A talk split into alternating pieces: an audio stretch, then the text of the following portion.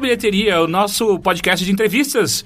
E às vezes a gente dá alguma, alguma indicação a de gente coisas. pode só falar entrevistas e cultura pop.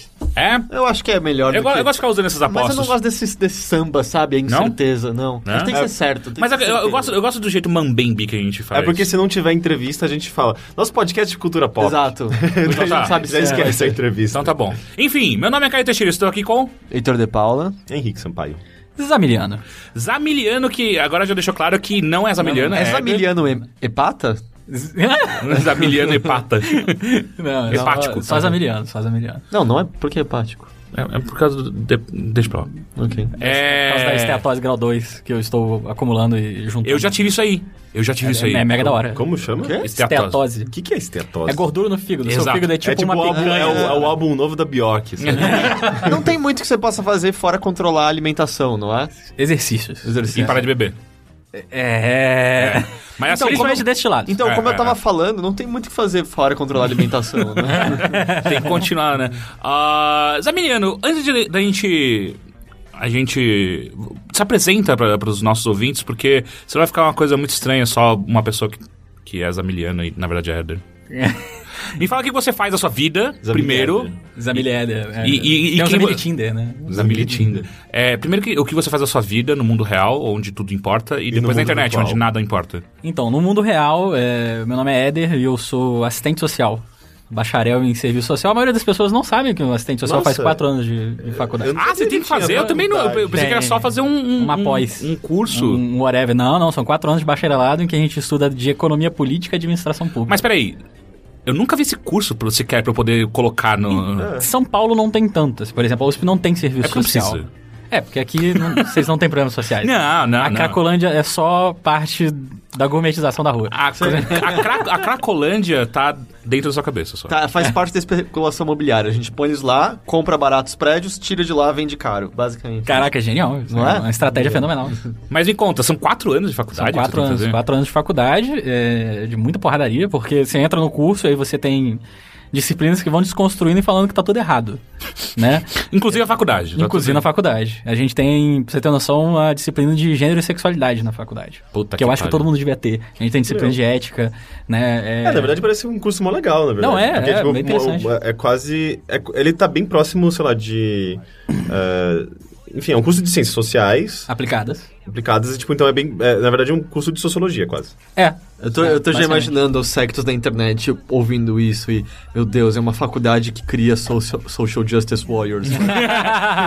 Porque é Muitos- menos muitos isso, né? deles saem de Você lá. aprende todos os frontes possíveis. e- Exatamente, exatamente. Você pode fazer até cursinho de como organizar uma revolta. Ah, é? Sério? Sério. Sério? Sério, eu tinha um amigo que fez na França. Você aprende o Que que é- da hora, cara. Isso é muito legal. Aprende, tipo, como fazer seu coquetel molotov. é isso? Exato, exato. Como, como organizar as pessoas pra na hora do- da correria não se matarem. Essa- Ô, para de correr! Eu sou assistente social, eu sei o o tô corredor, fazendo. fome o corredor.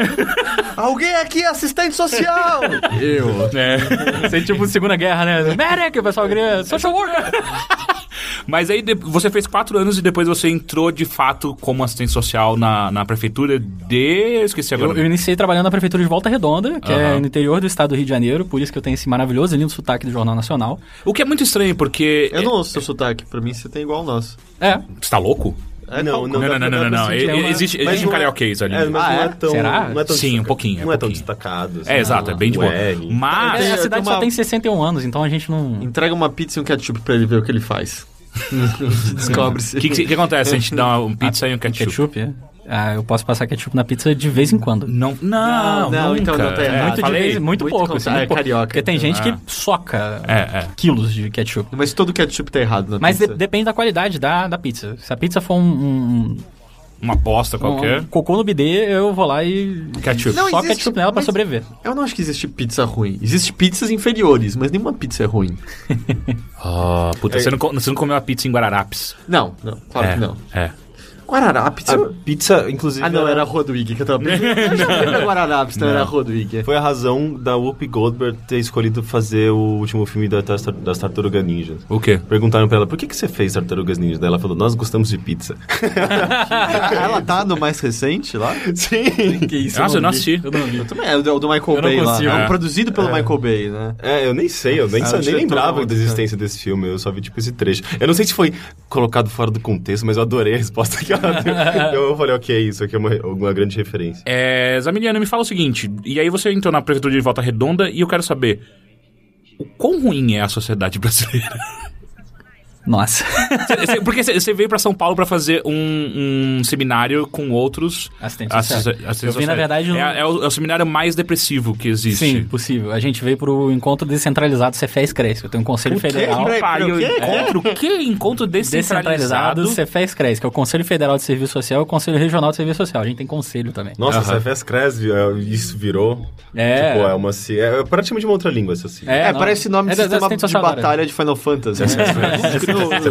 O CP escreve. E aí a gente discute basicamente como defender a profissão, né? Assim, não os profissionais. Como Essa assim é a defender a profissão? Porque é, os assistentes sociais são constantemente atacados por todos os frontes possíveis, desde o Ministério do, do Desenvolvimento Social até a- a- o Ministério de, da- da- de, de Administração e Gestão Uhum. da- da- do governo federal, porque a gente é muito revolto. É, né? Mas tem um motivo pra, pra tal, né? Tem, tem. Você faz a faculdade de revolto. Começa ali já. Especialização revoltoso. Revolto Redondo. E aí a gente tem discutido muito a questão do código de ética. A gente tem um código de ética profissional que a gente tem que seguir à risca, senão você será processado com Mas, muita morte. mas é, que é tipo um, um juramento de. Como é que é o nome? Dos lanternas verdes, né? Não, eu ia falar. Ah, qual que é o dos juramentos médicos? do... Puta que pariu. Édipo. Nossa. Édipo. Esqueci Não, agora o nome. Heródoto, não. Não. É, Sócrates, não. Não. Ah, é, é um, é um dos, dos é gregos. Pode ser. Ah, ele É era melhor um a gente homem. parar de falar. Mas tá, e aí você veio pra fazer esse, esse congresso e descobriu com. Descobrir não, você já sabe. o- só debater. Ou vamos, vamos trocar figurinha de quão bosta tá a sociedade. É, brasileira. não, é, é. A gente vai discutindo desde os problemas econômicos, do contexto do, do desenvolvimento capitalista atual, né, do capitalismo monopolista, até o porquê que a Secretaria tal tá mandando os assistentes sociais recolherem pessoas na rua ao invés de acolherem pessoas na rua. Né? Por exemplo, a política do Rio de Janeiro de... Eu não sei, São Paulo também parece que é muito idêntico, Uhum. né? De acolhimento de população de rua, é basicamente joga na Kombi e bota no município mais próximo. Mas isso, isso eu, lembro que era muito feito em Atibaia, por exemplo. Atibaia, quando eu morava lá, você não via um, um morador de rua sequer, porque todos estavam em- ou em Bragança ou, ou em. Ou viraram sabão. ou viraram sabão. É, Isso é, isso é literal? Sabão? É. Eu não duvido. Ok. tá, mas você não tem provas absolutas. Não, não, não, mas eu não duvido. Principalmente na década de 80 e 90, eu ia ser uma maravilha. E, e sempre também tem uma, uma questão de divergência entre, sei lá, São Paulo tava, tava sendo isso bem comum, né? Tipo, da prefeitura, da atitude da prefeitura, tipo, por exemplo, com a Cracolândia mesmo, né? Eles estavam, tinham todo um programa de assistência social pra Não, tentar... ainda tem. Incluir, é, Existe ainda, né? Sim. Pra Tem uma tentar- porcentagem boa de- Tentar incluí-los sucesso, na, na sociedade novamente, gastando dinheiro que era da, da prefeitura, mas por, um- um- uma razão positiva. Tipo, é, a longo prazo, aquele programa tinha uma, um, um- um- Poderia ter um resultado interessante, que era justamente pagar ah, um custo profissionalizante, tirá-los, colocá-los em clínicas de reabilitação. E daí vinha, tipo, a, uma outra visão, no caso do, Do Estado, do né? Estado, que achava que aquilo estava sendo, tipo, feito de uma maneira errada, e eles interferiam nessa, nesse programa, né? Tipo, então tinha repressão, eles estavam... Que era justamente o... o o acolher versus o recolher, sabe? É. Praticamente. Isso estava muito claro aqui, aqui no centro de São Paulo, sabe? Eu posso- Sempre fica bem claro. Aliás, eu, eu passei do lado da Cracolândia aqui em, São Paulo Uhum. e eu fiquei mais impressionado pela quantidade de policiais do que pela quantidade de, de Ah, pessoas É situação de porque, rua. porque os, os o, Fiquei- o- meu Deus do céu, cara. mendigos, Que que é ah, isso, eu, assim? eu moro no centro, sabe? Tipo, no centrão mesmo, e os mendigos, eles são de boa, sabe? Tipo, no máximo são pessoas que, sei lá, pedem dinheiro pra você, mas eu nunca fui abordado de uma maneira invasiva, Agressiva. agressiva, por mendigo. E, e tem, assim, tipo, por mais que eu ache ah, bom, sei lá, numa, numa região que gente- todo mundo comenta, ah, tem assalto, não sei o quê, mas, é, mas tem movimento, sabe? Tem vida. Uhum. Eu acho que isso já, já faz com que seja mais seguro. E eh, a polícia em si, ah, eu acho que é justamente só mais pra mostrar trabalho, mostrar presença, sabe? Sim, sim. Assim, a, a- a grande questão do crack, assim, que a maioria das pessoas não tem noção, é porque tem um efeito visual muito grande. Porque não é todo lugar que vende crack, né? Não é todo lugar É, que você eu vai posso comprovar. crack. Então, É e, aí, e aí as pessoas se concentram nos locais que se consegue crack, etc. Uhum. E aí fica uma noção, uma concepção de que, nossa, meu Deus, o crack vai acabar com o universo. Porque eles estão todos concentrados naquela área.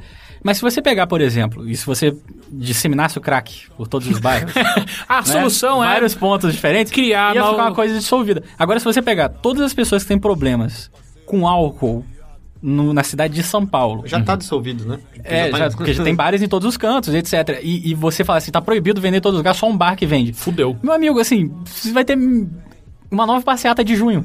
Aham. Só de gente pra beber. E dormindo lá e etc, assim. Aham. Que é muito mais complexo. Você vê muito mais casos de, de problemas relacionados ao álcool do que de problemas relacionados ao crack. Sim. Eu tava. Eu pelo menos tava lendo recentemente uma, um artigo de novos estudos feitos sobre eh, vício e uso de drogas, como cada vez mais a concepção de que é puramente algo químico no seu cérebro tá ficando um pouco para trás. Que, claro, existem as pessoas que estão atreladas por conta do uso químico, mas normalmente é o uso de droga como alívio, porque você não tem nenhum Nenhum outro nenhum outro prazer ah, social. Você não tem ah, vivência com família, você não tem lazer, você não tem ah, nenhum respeito na sociedade. Porque se o- o estudo antigo era basicamente hamster, acho que era água com cocaína e água normal. E aí, pouco tempo depois, o hamster tava tomando.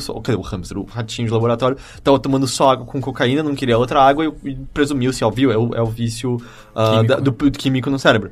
Mas depois É, mas fizeram não- outros estudos em que os ratinhos tinham várias outras atividades, tinha comida de primeira qualidade, tinha, tinha convívio com outros ratinhos, eles não estavam isolados, tinha várias brincadeiras. E aí, ocasionalmente, eles tomavam água com cocaína e às vezes alguns nem Era tipo tomavam. uso recreativo, né? Era basicamente recreativo, tal qual álcool, né? Ah, mas n- não se viu o mesmo número de viciados anteriormente. O que se aplica justamente nisso é, é- é- nesse caso da Cracolândia também, né? Que é meio que basicamente a busca de algum alívio, dado que você não tem Tudo, assim, você vai ter, você vai ter gente com. É, porque o ser humano, assim, o nível de complexidade em relação a ratinhos é inacreditavelmente diferente. É, então você tem vários, tem vários problemas envolvidos, né? Você tem, a- além da questão do convívio social, você tem a questão das pressões sociais que tem da existência daquele, daquele ser humano. Então, por exemplo, você não conseguiu bater meta. Você não conseguiu é, corresponder ao que seus pais querem. Você não conseguiu corresponder ao que a sociedade acha de você. Você é um fracassado. Você é aquilo, não sei o quê. E você tem que sublimar todos esse- esses problemas em formas diferentes. Tem gente que vai se entupir de videogame e vai dar problema na vida dele.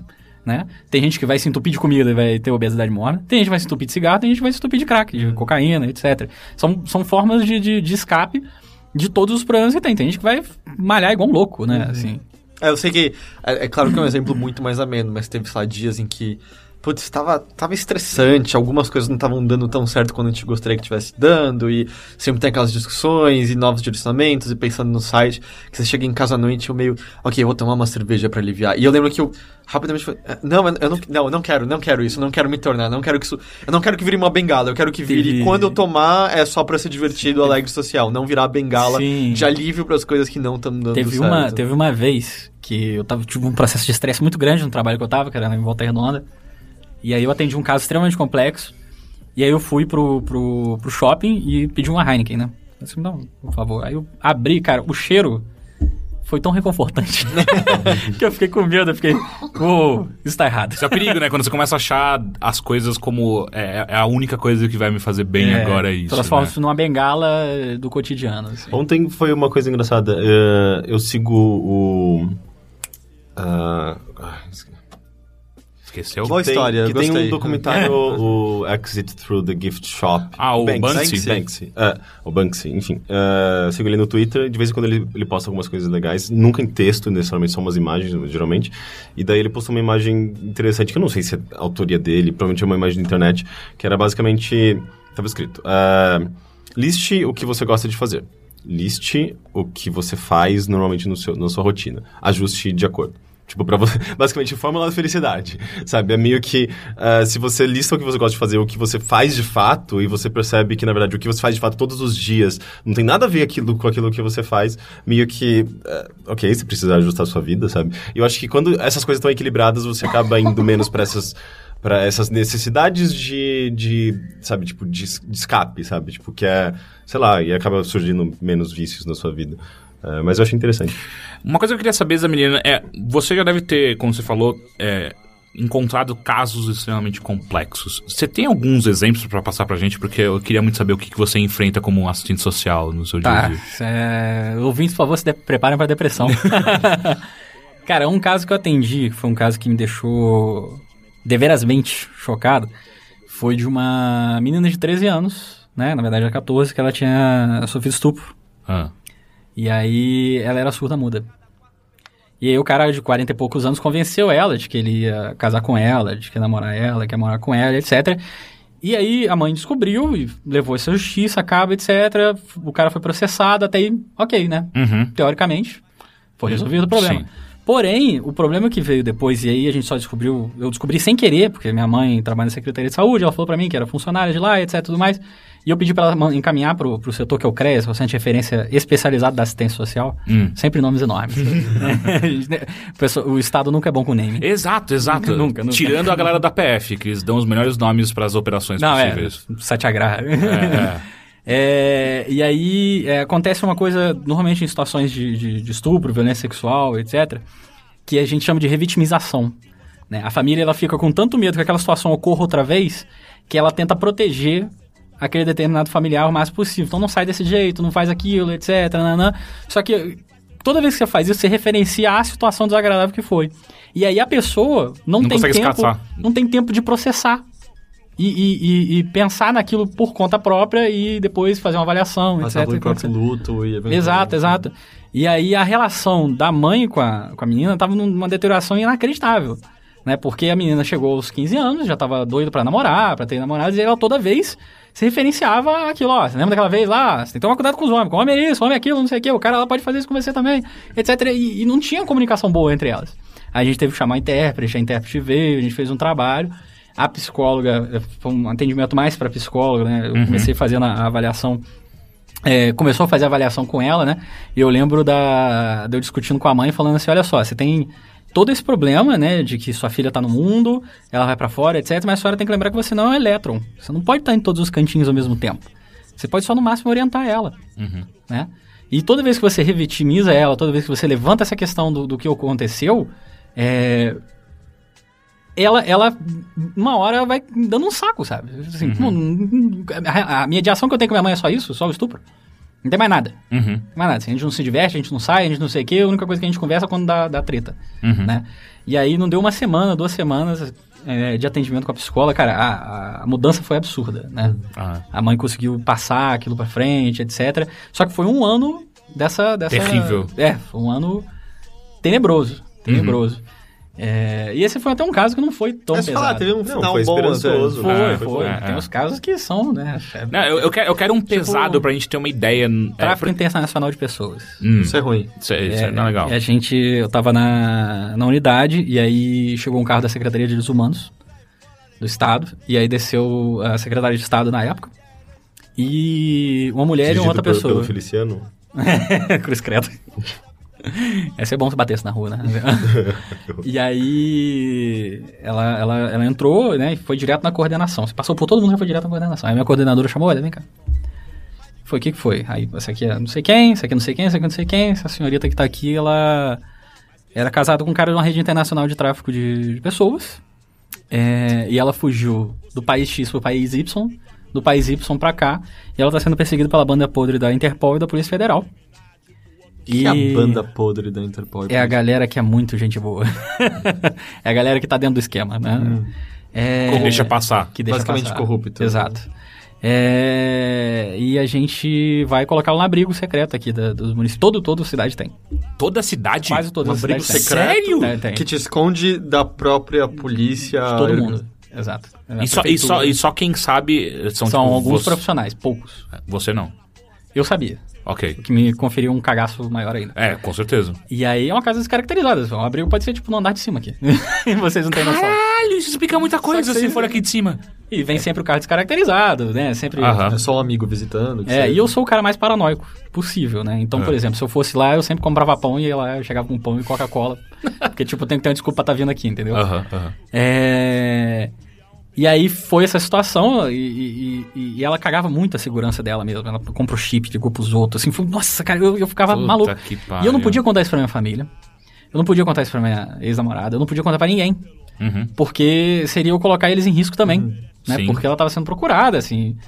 E etc. E foram uns incríveis seis meses de paranoia. assim. Inacreditável. Assim. Eu, eu, eu, eu cheguei ao ponto de. Toda vez que eu ia embora, eu ia pra um caminho diferente. Mas o É, que é que tipo tava... uma coisa nível A- Ago, né? Tipo, do filme. É. Tipo, vocês mantendo escondido uma pessoa numa casa durante muito tempo. E isso, isso E aí, muitas coisas. Mas Mas o e que de que- repente veio a Secretaria de Direitos Humanos, levou ela e acabou. É isso que eu ia perguntar, Não assim, sei o, mais que o que que, aconteceu. o que que estava rolando entre eles? Qual era Sabe, entender o que estava sendo feito para essas pessoas saírem dessa situação? Então, a gente só tava abrigando ela. Quem tava fazendo essa mediação era, era a própria Secretaria de Direitos Humanos de Itamaraty, tinha outros órgãos muito acima da gente, então a gente não sabia de muita coisa para também não comprometer mais ainda os profissionais. Mas foi uma época absurdamente tensa. Eu tive crise de ansiedade, eu tive. Caralho. Assim, É porque você fica com medo o tempo inteiro de, tipo, eles vão atrás de você pra Ah, e se, se descobrir. ligam pra tua casa e cai a ligação, você fica louco, né? Assim. Caralho. E acontecia de vez em quando ligava pra casa e caiu o telefone e ficava, meu Deus do céu. Fudeu. Mas é que você conhece pessoas que acabaram se fudendo com isso? Por do conta tipo... disso. É, do tipo, sei lá, você falou, a banda podre, sei lá, da Interpol, CIA, Não, não, FBI, não, não. e Cheguei os a caras estavam conhecer, protegendo alguém e só, ah, ele sumiu. Não, não. não. Eu não cheguei a conhecer ninguém Ou é o que você diria só sofrido pra... nessa entrevista. eu quero dizer que eu não tenho nada a declarar. Uso meu direito constitucional de. É. Pode falar. Não, não, pode ir. É, não, é que eu ia passar pra outra pergunta. Ah, não, tudo bem. Pode ir? Então tá, ó, uma outra coisa que eu quero saber é, hoje em dia você, com, com seus anos de estudo de faculdade e depois anos de prat- praticando de fato a profissão e tal, você enxerga uma melhoria de fato na sociedade brasileira ou é- ela é apenas estética ou por cima? Porque hoje o que a gente vê é, existem, obviamente, as liberdades estão aumentando para as minorias, só que como os setores tradicionais da, da, da sociedade estão né? reagindo de uma maneira ainda mais visceral, mais, mais colérica contra todos esses, es- esses avanços. No final do dia, o balanço é positivo? Complexo. Bem complexo. Porque a gente discute muito isso no serviço social. Porque toda, toda o avanço em políticas públicas em si é uma forma de tentar se manter a situação da existência do sistema econômico. Aí vamos começar agora. vamos, vamos. A gente pode tocar a Internacional Comunista? Porque é, o nosso sistema econômico ele se baseia na desigualdade social. Uhum. É um fato é, econômico. Né? Você necessita de pessoas desempregadas, você né? tem teorias As econômicas opiniões- que servem para isso. As opiniões do convidado não necessariamente as opiniões do overload. Cara, a culpa é toda minha. Se vocês quiserem, depois eu carimbo aqui e boto... não, não, tô brincando, tô brincando. É... É que eu já tô antecipando talvez alguns Sim. comentários. Não, né? mas assim, a gente, nós, nós, no no Brasil tivemos grandes avanços em relação a, a um, ao debate de direitos humanos, né? Coisa que na década de 90 Não não se existia. tinha, não se tinha. A gente teve uma grande propagação, principalmente por conta, eu acho, das redes sociais. Eu né? acho que não é nem no Brasil, eu acho que o mundo ocidental Um- mesmo. Sim, sim. É que justamente... Mas é eu- porque, porque no Brasil, a gente, assim, os direitos sociais no Brasil são uma coisa, assim, absurdamente nova, né? A gente só começa a ter é, concepção de, de, de, de, de estado de bem-estar social a partir da década de 80. Depois da ditadura, basicamente. depois da ditadura, com, com a Constituição de 88, e mesmo assim as coisas vão sendo limadas, né? Pra você ter uma noção, por exemplo, a- a- o projeto inicial da Previdência é que, que ninguém pagasse a Previdência. Caralho. A Previdência era para ser uma seguridade social, ela é um seguro social, que tem essa diferenciação. Então todo mundo estaria coberto pela Previdência Social, através de outras formas de impostos, né, etc, e taxações, mas no final acabou continuando sendo também da contribuição, mas a Previdência também ganha através de impostos. As, Poucas pessoas sabem, mas a Previdência não tem só como recurso O- do pagamento. salário, né? Exato. Tem outras ainda, outros, outros fontes de recurso que fazem com que ela seja superavitária, o pessoal acha que ela é deficitária, não é, não, é, não é deficitária. Não tem uma crise da, da Previdência. É, mas a gente tem avançado muito, assim, no, no, no Brasil. A gente... E grande parte desses avanços né, se dão principalmente pelos movimentos sociais. Não se dão necessariamente pelas gestões. Né? Porque se você não pressionar o governo, né, que por sua vez é pressionado o Estado e assim por diante, as coisas não avançam. As coisas não avançam. Né? Se a gente pensar, por exemplo, na Lei Maria da Penha, que foi aprovada em 2005, 2006, Uhum. né? A Maria, ela, ela teve que recorrer a tribunais internacionais que tiveram que pressionar o Brasil para que o Brasil regulamentasse o pacto que ela já tinha assinado há décadas. né? E aí fez a, a legislação. Mas mesmo assim, fazendo essa legislação, você ainda tem uns outros problemas de execução. Por exemplo, nós voltamos agora a ter taxas de violência doméstica que eram as mesmas taxas de 96. Ah, é? E qual a explicação pra isso? Em grande parte por falta de investimento no- na área de execução. Por falta de investimento, por exemplo, num, num atendimento mais humanizado dentro das, das delegacias. Ah, mas tem atendimento também. Tá, mas na prática, se você for lá e entrar na delegacia, as chances de você ser mal atendido são de uma ordem de 85%. Eu tô sendo positivaço, né? né? É, porque você tem, ao mesmo tempo, a galera, a galera discutindo melhorias de, de, é, da, da, da- da qualidade de vida e ao mesmo tempo a galera falando que o Estado não tem que, que se meter nisso. O Estado só tem que regular é, o exército, etc. Então, assim, Uhum. é, um- é uma, é uma, uma luta de correlação de forças infinita, né? Uhum. Um- entre uma e a outra. Então, assim, ao meu ver, o Brasil avançou em algumas questões. Né? Seja na regulamentação da assistência social enquanto político social, que não era regulamentada, que só foi regulamentada em 2012. Cara, Uma não. coisa como que assim? tem uma como, que era- legislação- como que existia? Era, era política de governo. Cada governo Cada um criava uma escolhe coisa. um. Exatamente. Criava uma coisa diferente. Você tem um sistema único de saúde que foi regulamentado em 1990. Uhum. Foi criado o sistema único de saúde. E aí o sistema único de saúde ele tem que funcionar dessa forma. Né? O, a, lei, que que a lei orgânica é de 90. A lei orgânica da assistência social é de 93, mais ou menos. Eu, sou meio ruim com data. É, e você só tem uma primeira regulamentação de uma política nacional de assistência social e de unidades de assistência social que tenham como prerrogativo fazer Y, Z, X, Y, Z coisas, em 2004. E isso só, só entra na legislação em, do- em 2012. Sabe? É rápido. É, É, nossa, uma coisa que, né, todo mundo se importa com a assistência social. Quantas pessoas sofreram e morreram Ao nesse longo- interim? Exatamente. É, e que foi começando a ser regulamentado, né? Então, assim, a gente, nós tivemos grandes avanços, né? Mas, ao mesmo tempo, cada um desses avanços, ele é, ao mesmo tempo, escamoteado por outras situações de contínua desigualdade social. Então, você vai ter um avanço na- em relação aos direitos humanos e, ao mesmo tempo, você tem um avanço na desigualdade econômica. Né? Os, Que no os final- 1% mais rico continuam sendo mais ricos, os pobres continuam cada vez mais pobres, tendo defasagem salarial. E o assim por motivo todo mundo já conhece. É, né? o que o que de cima sobe, o de baixo desce. Mas aqui no final, a, a desigualdade social, juntando com a disparidade de, de econômica, um anula o outro praticamente, não? Como assim? Tipo, a disparidade, quanto maior a disparidade econômica, pior é, é- é a igualdade social, não? Tô errado? Desigualdade. Quanto maior a... Maior a disparidade é, econômica, Quanto maior, quanto menor a quantidade de 1% mais exato, pior fica a desigualdade social Sim. também, Sim. certo? Sim. E o Brasil é rei nisso. Tá, a gente é campeão de audiência, porque assim, a gente. Sexta economia do mundo, né? Uhum. É, o Brasil, ele, ele, tem contrastes absurdos, né? Nós somos a sexta economia do mundo com presídios que têm como forma de controle da população decapitação, né? Que é pedrinhas.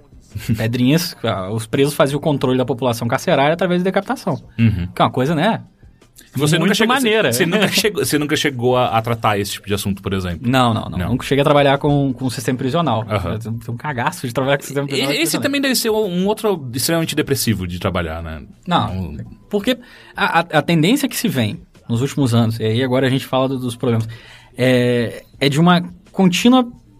Como é que eu vou dizer assim? Um aumento da, da- do entendimento de que polícia resolve. Uhum. É só a gente ver as expressões do próprio legislativo. A gente tem uma bancada que é a bancada da bala, né? Sim. Então outra bancada que é a bancada evangélica, né? Que não necessariamente todos os evangélicos são, eu quero deixar claro assim. Não, mas é a bancada. tá completos imbecis, mas da a gente tá bancada. falando daquela banca- bancada de imbecis. Sim, não, mas eu acho que é uma distinção que eu sinto que nós três aqui cometemos sem querer volta e meia. Assim. Eu lembro É. até justamente na. Ah, foi antes da votação.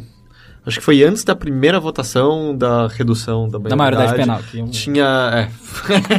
Quase mordi a mesa Ah, aqui. Caralho. O, havia até um vídeo circulando pelo Facebook de várias pessoas de outras, várias e diversas igrejas evangélicas ah, falando justamente, não ponha tudo no mesmo bolo, ah, do tipo, só porque é um Eduardo Cunha da vida, só porque é um Malafaia se dizem atrelados a isso, olha... Pra gente, o que Jesus estava querendo dizer não tem nada a ver com o que essas pessoas estão propagando. Sim. E às vezes é bom o wake-up call de, é, tá, se eu começar a colocar todos no mesmo bolo, eu só tô tendo a mesma ignorância agressiva que eles estão tendo ante outras ideias. Então- É, é, é, assim, a gente tem avanços e a gente tem retrocessos absurdos.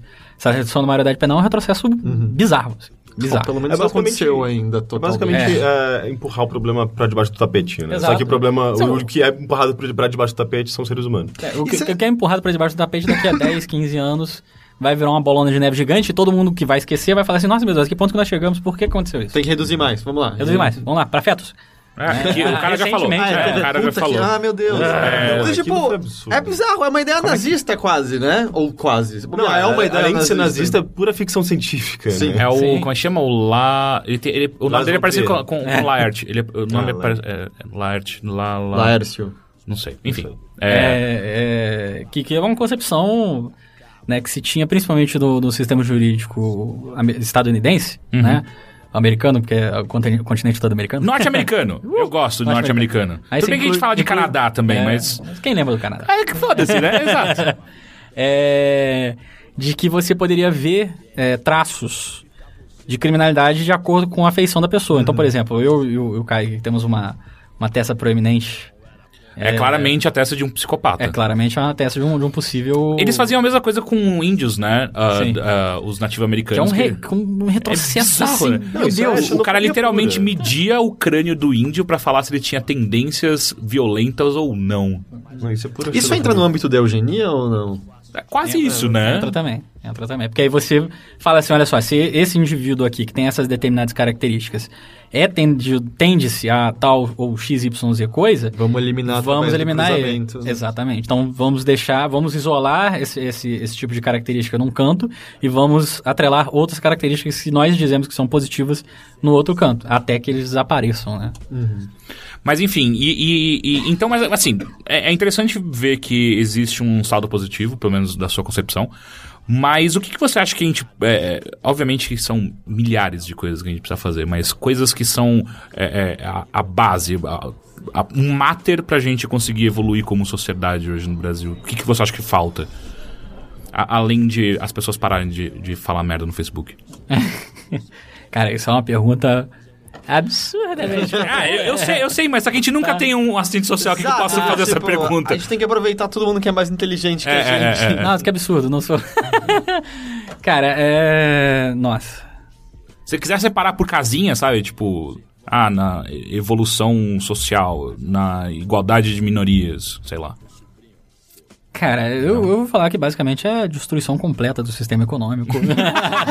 Vigente. Anarco-miguxos. É, não, porque assim, o, o, o- sistema econômico que a gente vive, ele chega a um determinado ponto, ele pausa. Né? Ele pausa as, as, as revoluções que ele vai fazendo. Né? Porque ele não pode bater, por exemplo, em questões que são é, básicas do, do- da economia capitalista, que é a desigualdade é, de... Fabricada, né? É, a desigualdade de, de econômica, né? E a ob- obtenção é, de capital de uma forma monopolista, etc, né? E isso, cara, gera, assim, expressões dessa desigualdade econômica, gera expressões inacreditáveis, né? Que vão desde a violência doméstica, a violência é, sexual também... Assim, é uma pergunta muito complexa. Porque... É, assim, pra- pra- basicamente, assista aquele filme Zeitgeist, a, a resposta É. tá ali, sabe? É meio que ele Não, a resposta não tá ali, não a- exagera. não Eu não existe- quero recomendar É, o Zeitgeist. não- não existe A desconstrução si. do, do, do- do sistema econômico acaba apontando pra pra isso. Tipo, a gente tem problemas porque ah, empresas de- demandam desses, do consumo dos problemas pra, Sim. pra lucrarem. Sim, E mas é é o basicamente Zeitgeist não é, a, a, a- a indústria- desse argumento. a indústria, a armamentista vai adorar do fundo do coração que todos os demais países diminuam suas taxas de violência. Lógico que não. Porque, né, o lucro deles vai embora, né? Uhum. Você- você Ou, por muito. exemplo, ah, a solução definitiva para problemas ah, de saúde. Sabe, tipo, Sim. quantas... Sabe a legalização da maconha ou, do, ou do- de outras drogas, né? Assim, quanto, quanto que a indústria ganha por conta disso? Em, em sentido da própria da indústria armamentista, porque você tem, combate, tem um combate, né? Uhum. Direto ao tráfico, mais é, os arregos, que são a indú- a indústria informal existente, né? Dos próprios deputados, que são Uhum. fofos e noivas, vide helicópteros com toneladas e toneladas de, Pasta base. de, de que pasta, é pior ainda. pasta base de pasta de dente. Era, era, era, era muitos dentistas. Muito, muito. Muitos né? dentistas. É, As pessoas precisavam muito de, de, de, de anestesia na boca. né? Então, assim, não existe uma fórmula de, de resolutividade disso. Uhum. É, a única coisa que, que eu consigo falar é que se eh, as pessoas elas não se inserirem em movimentos sociais que discutam os problemas habitacionais, que discutam os problemas da saúde, que discutam os problemas da assistência social. Da, da saúde é um exemplo maravilhoso, então, assim, porque eu conheço um monte de gente que reclama do SUS e nunca foi atendido pelo Exato, SUS. Assim, exato. como é que você reclama da coisa que você nunca foi? Ou que você nunca participou de um conselho É porque um amigo de um amigo meu foi e não foi E falou que é uma tratado. bosta. Exato. Né, assim... E eu, eu, eu fui não faz muito tempo, eu achei que eu tinha quebrado o dedo e foi quase que idêntico ao tratamento de um hospital particular. Sim. É, o meu irmão, o remédio que ele precisa pra poder viver, ele recebe do SUS. É algo como 10 mil reais por mês, não há Sim, como pagar, ele recebe do SUS. Tudo de graça, tudo Ah, e, mês. mu- e muitos, muitos planos de saúde às vezes não cobrem, né? Exato. O SUS vai lá e, opa, não, aqui é nós. É, o tratamento, é nóis. O tratamento para HIV no Brasil também é referência. Mundial. É, sim. Mundial. Mas eu, eu tenho uma pergunta. Você estava, por exemplo, lá puxando dois exemplos que você falou de ah, habitação, Ah, a gente estava falando da Cracolândia, por exemplo, que você vê dados que mostram que, na verdade, seria mais barato para o estado, para a cidade que seja, por exemplo, você tirar moradores de rua e colocá-los em moradias, ou tirar o pessoal da Cracolândia da trabalho, tipo, os gastos futuros seriam menores do que os gastos que a gente tem agora. Pelo menos é a compreensão do que eu sinto que eu já li em algum lugar. Pela sua cara, esse dado está errado. Não, não, não, não é isso. é Assim, Uh, mas vamos supor, existe então a discussão de um lado que diria que se a gente tirasse os moradores de rua e colocasse eles em, em casas e desse condições sociais para eles viverem, a gente estaria tendo menos gasto do que a gente tem agora com eles na rua, mas você também vai ter o lado que diz, não, eu não quero que o meu dinheiro dos meus impostos seja para, dar moradia para vagabundos, petralhas... você realmente blá, blá, teria, teria, teria menos gasto. Porque, Ah. afinal de contas, a pessoa que mora na rua, né? Se é que a gente pode falar de morar, né? Porque a rua não é um lugar de se morar. Uhum. É um lugar de ir e vir e ficar, né? É, e em algum momento ela tá ali é, à mercê dos intempéries, né? À mercê da, da, de problemas sociais dos mais gen- generalizados, né? Desde que ela botarem fogo nela, né? Como- É um problema grande. né, de- dos piromaníacos daqui de, da região. Ah, e, e isso gera é, Custo ônus. pro Estado, Isso gera, né? gera- gera custo. Só que a gente tem que pensar também que a responsabilidade por habitação é do Estado. É do Estado, dos municípios. Se você ler a própria lei orgânica da, da, da, da saúde, ela coloca lá que saúde não é ausência de doença. Saúde, além de tudo, é a não doença, o lazer, a habitação. Então a própria saúde entende que a habitação é uma questão de saúde. Né? Mas o, o- onde entra a minha pergunta é como você se aproxima desse assunto e como transmite de forma a sequer ter uma permissão, por exemplo, o tratamento que você está tendo do, do, na Cracolândia agora, sabe, provar que usar esse dinheiro para fazer isso com essas pessoas, de dar uma, uma, uma estrutura social melhor para elas, é, vale mais a pena ante tantos protestos de pessoas que dizem que o dinheiro dos impostos delas não deveria. Sabe como você se aproxima disso? Como você... Cara, é, vai muito da gestão. Né? Isso vai muito da gestão que vai ter que divulgar esses dados. Vai ter que fazer pesquisa e demonstrar por A mais B né, que existe uma relação de, de colocar pessoas em habitações dignas criadas pelo Estado, tendo em vista que elas não têm condições de, de, de ter habitações dignas. É, e demonstrar isso para a população. Aí isso vai na política de comunicação da própria gestão, da, da comunicação do próprio Estado, da comunicação dos próprios assistentes sociais, que não precisa necessariamente ser uma gestão para ficar falando esse tipo de coisa. Né? Você, enquanto assistente social que trabalha é, na política de habitação, você pode muito bem é, é, discutir com os moradores em geral né, é, os benefícios da, da, da, da habitação popular. Só que você não tem o alcance que, Que um, um Estado, Estado, teria. Né? Ou do que os fóruns é, de, de debate de habitação teriam. Então, assim, você tem que provar. Tudo você tem que provar. Assim, o pessoal tem que provar por A mais B que ciclovia é uma, uma política que vai para frente, etc. E aí vem, você- mesmo você provando, obviamente, vão, vir, vão querer refutar, vão querer discutir quanto isso é o, é o jogo eterno da, da, da pesquisa, né? A pesquisa, ela vai, ela não é um, Não, uma, uma- uma coisa salvadora, né? Não é nada irrefutável. Não é um assim. dado irrefutável, nenhum dado é, é- É, o- é- é o caminho normal do progresso, na verdade, porque tudo que é, é, um pouco diferente daquilo que a gente está acostumado, que é o que se mantém, sabe? Que é o conservadorismo mesmo, sabe? A base do conservador é que ele mantenha como já, já está, porque assim tá, tá legal, sabe? Se você tenta dar um passo pra frente, você já tá caminhando pra uma coisa um pouco diferente, e as pessoas têm medo disso, sabe? Tipo, o próprio League of Legends. Mudaram a interface do League of Legends, tinha lá um bando de re- retardado reclamando, falando, não, isso aqui tá uma merda, não sei o quê. É, é progresso, cara, só mudou um pouquinho e tá ficando melhor porque pessoas pensaram nisso e, e, sabe, tipo... Hum, mas é peraí, evolução. isso eu também acho que é um pensamento aí- mas perigoso. ainda- Acreditar só porque pessoas pensaram nisso e mudaram que necessariamente é melhor. As pessoas pessoas estão- cometem erros. As pessoas Sim, não, sempre... sim, claro. Eu- eu- Mas é, erros a individuais são mais fáceis de acontecer do que erros coletivos. Sim, sim, Sim, mas porque- digo, admitir, sabe? Não, não vamos. é, Toda mudança é boa. Sim, mas quando, tem, pra você quando, dizer isso. quando existem ah, pessoas pensando por trás disso e afirmando a partir de uma pesquisa que esse caminho é melhor do que esse que nós estamos por conta disso, disso, disso, aquilo, tipo, por que não, sabe? Só que É é o que tem problema um perigo, é que as pessoas- porque- É, mas aí- também aí- nem toda pessoa. Eu sabe, eu vou dar o exemplo dessa questão da habitação que a gente estava falando aqui. É, a indústria é, habitacional não vai ficar feliz com isso. Porque afinal de contas, se todo mundo tem uma habitação digna né, no país, Uhum. ah, como é que fica a especulação imobiliária? Né? Como Ela é que acaba. fica a, in- a indústria de construção civil? Ela vai ser aquecida por um determinado tempo, todo mundo vai ter habitação e aí ps, ela vai diminuir. né, o ritmo de trabalho. Daí entra o lobby também. Aí entra o lobby dos detentores de prédios e de, de grandes terrenos, etc., que não querem que isso ocorra e, por sua vez, financiam a campanha de determinado governo, né? Porque, na verdade, não financiam, né? Investem. Né? Uhum. Faz um investimento em determinado governo e fala, ó... Pois eu vou cobrar isso aqui, ó. Aquele Uhum. negócio lá da habitação, vão com calma, não faz unidade suficiente, não. Minha casa, minha vida.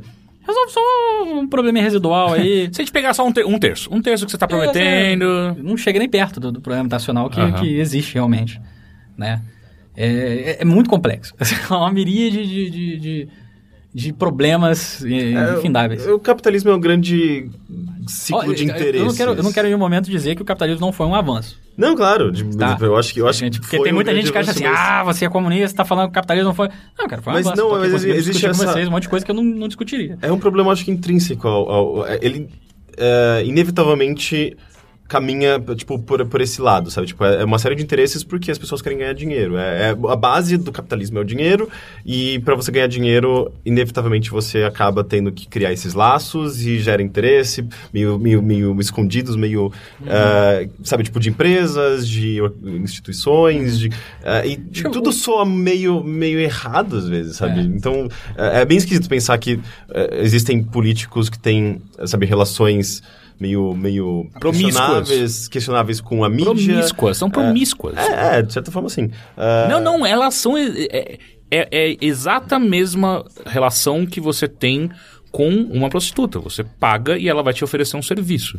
E é assustador que, que políticos usem um cargo que deveria ser de honra pra ganhar din é, dinheiro, sabe? A, a questão, por exemplo, própria da- das carteirinhas de meia entrada, que ah, teve, enfim, um, um lobby muito grande do Cinemax, se não me engano, que fez com que os preços dos cinemas aumentassem mais um- uma média significativa por conta das carteirinhas que eram utilizadas de uma maneira É, errada. mas peraí, aí tem exato, outro problema. Outro problema, porque se você já falsificou qualquer carteirinha ou Sim, fez sim, um documento pra Você você ajudou jogar- a é, foder. Mas é um ciclo, na verdade, de, de corrupção, né? Tipo, Mas ah, até mesmo esse aumento, assim, se eu não tenho uma... Quem, quem, quem paga, Você não quem, tem um quem é site- honesto paga duas vezes Sim. e quem, quem usa a minha, Mas você minha tem, entrada o, você paga não tem o vez. site de transparência do Cinemark, que eles conseguem comprovar por A mais B que a gente aumentou Custa. por causa disso. É, custa Eles podem tanto. simplesmente, ah, não tem um monte de gente duplicando aqui, vamos aumentar o preço lá na, na, na caralhada e, e a gente bota a culpa aí no pessoal da É, carteira. a gente transforma o preço que seria a, a inteira em é metade meio. e aí o, o normal se fode aí. Então, pra- mas de novo, acho que você não pode- né? Você deduzir todos os impostos do carro e ele ainda continua sendo mais caro que o fora do lugar. Então o resto Sim. é o quê? Mas ainda assim, eu acho que é o tipo de coisa que você não pode só dizer e falar, ah, malditas empresas, porque foi culpa nossa também como sociedade de Sim, ter sim, é, começado. é um ciclo Sim, de sim, corrupção, não, é. sabe? É infindável. É. Eu vou, fazer de novo uma pergunta, é, é, sei lá, talvez seja, seja tensa. Mas assim, você, você é um cara claramente mais esclarecido do que nós três, eu acho. Eu, É, si- é. eu, eu- eu pressinto isso.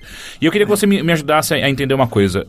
O porquê que tem, existe esse ressurgimento, ou então surgimento bizarro, porque a maior parte dos problemas sociais a gente estava mesmo discutindo aqui, que eles vêm em grande maioria do, do, da- do sistema econômico no qual a gente está inserido. Ah, e tem uma. Existe cada vez mais uma onda de libertários no mundo que pregam que, tipo, não, não, não, foda-se, o mercado se autorregula, tem que tirar essa porra desse Neoliberal. governo. E foda-se. O que, que você acha desse tipo de, de, de postura? Porque chega num ponto que pra mim só parece estúpido que vocês confiam completamente No mercado. no mercado.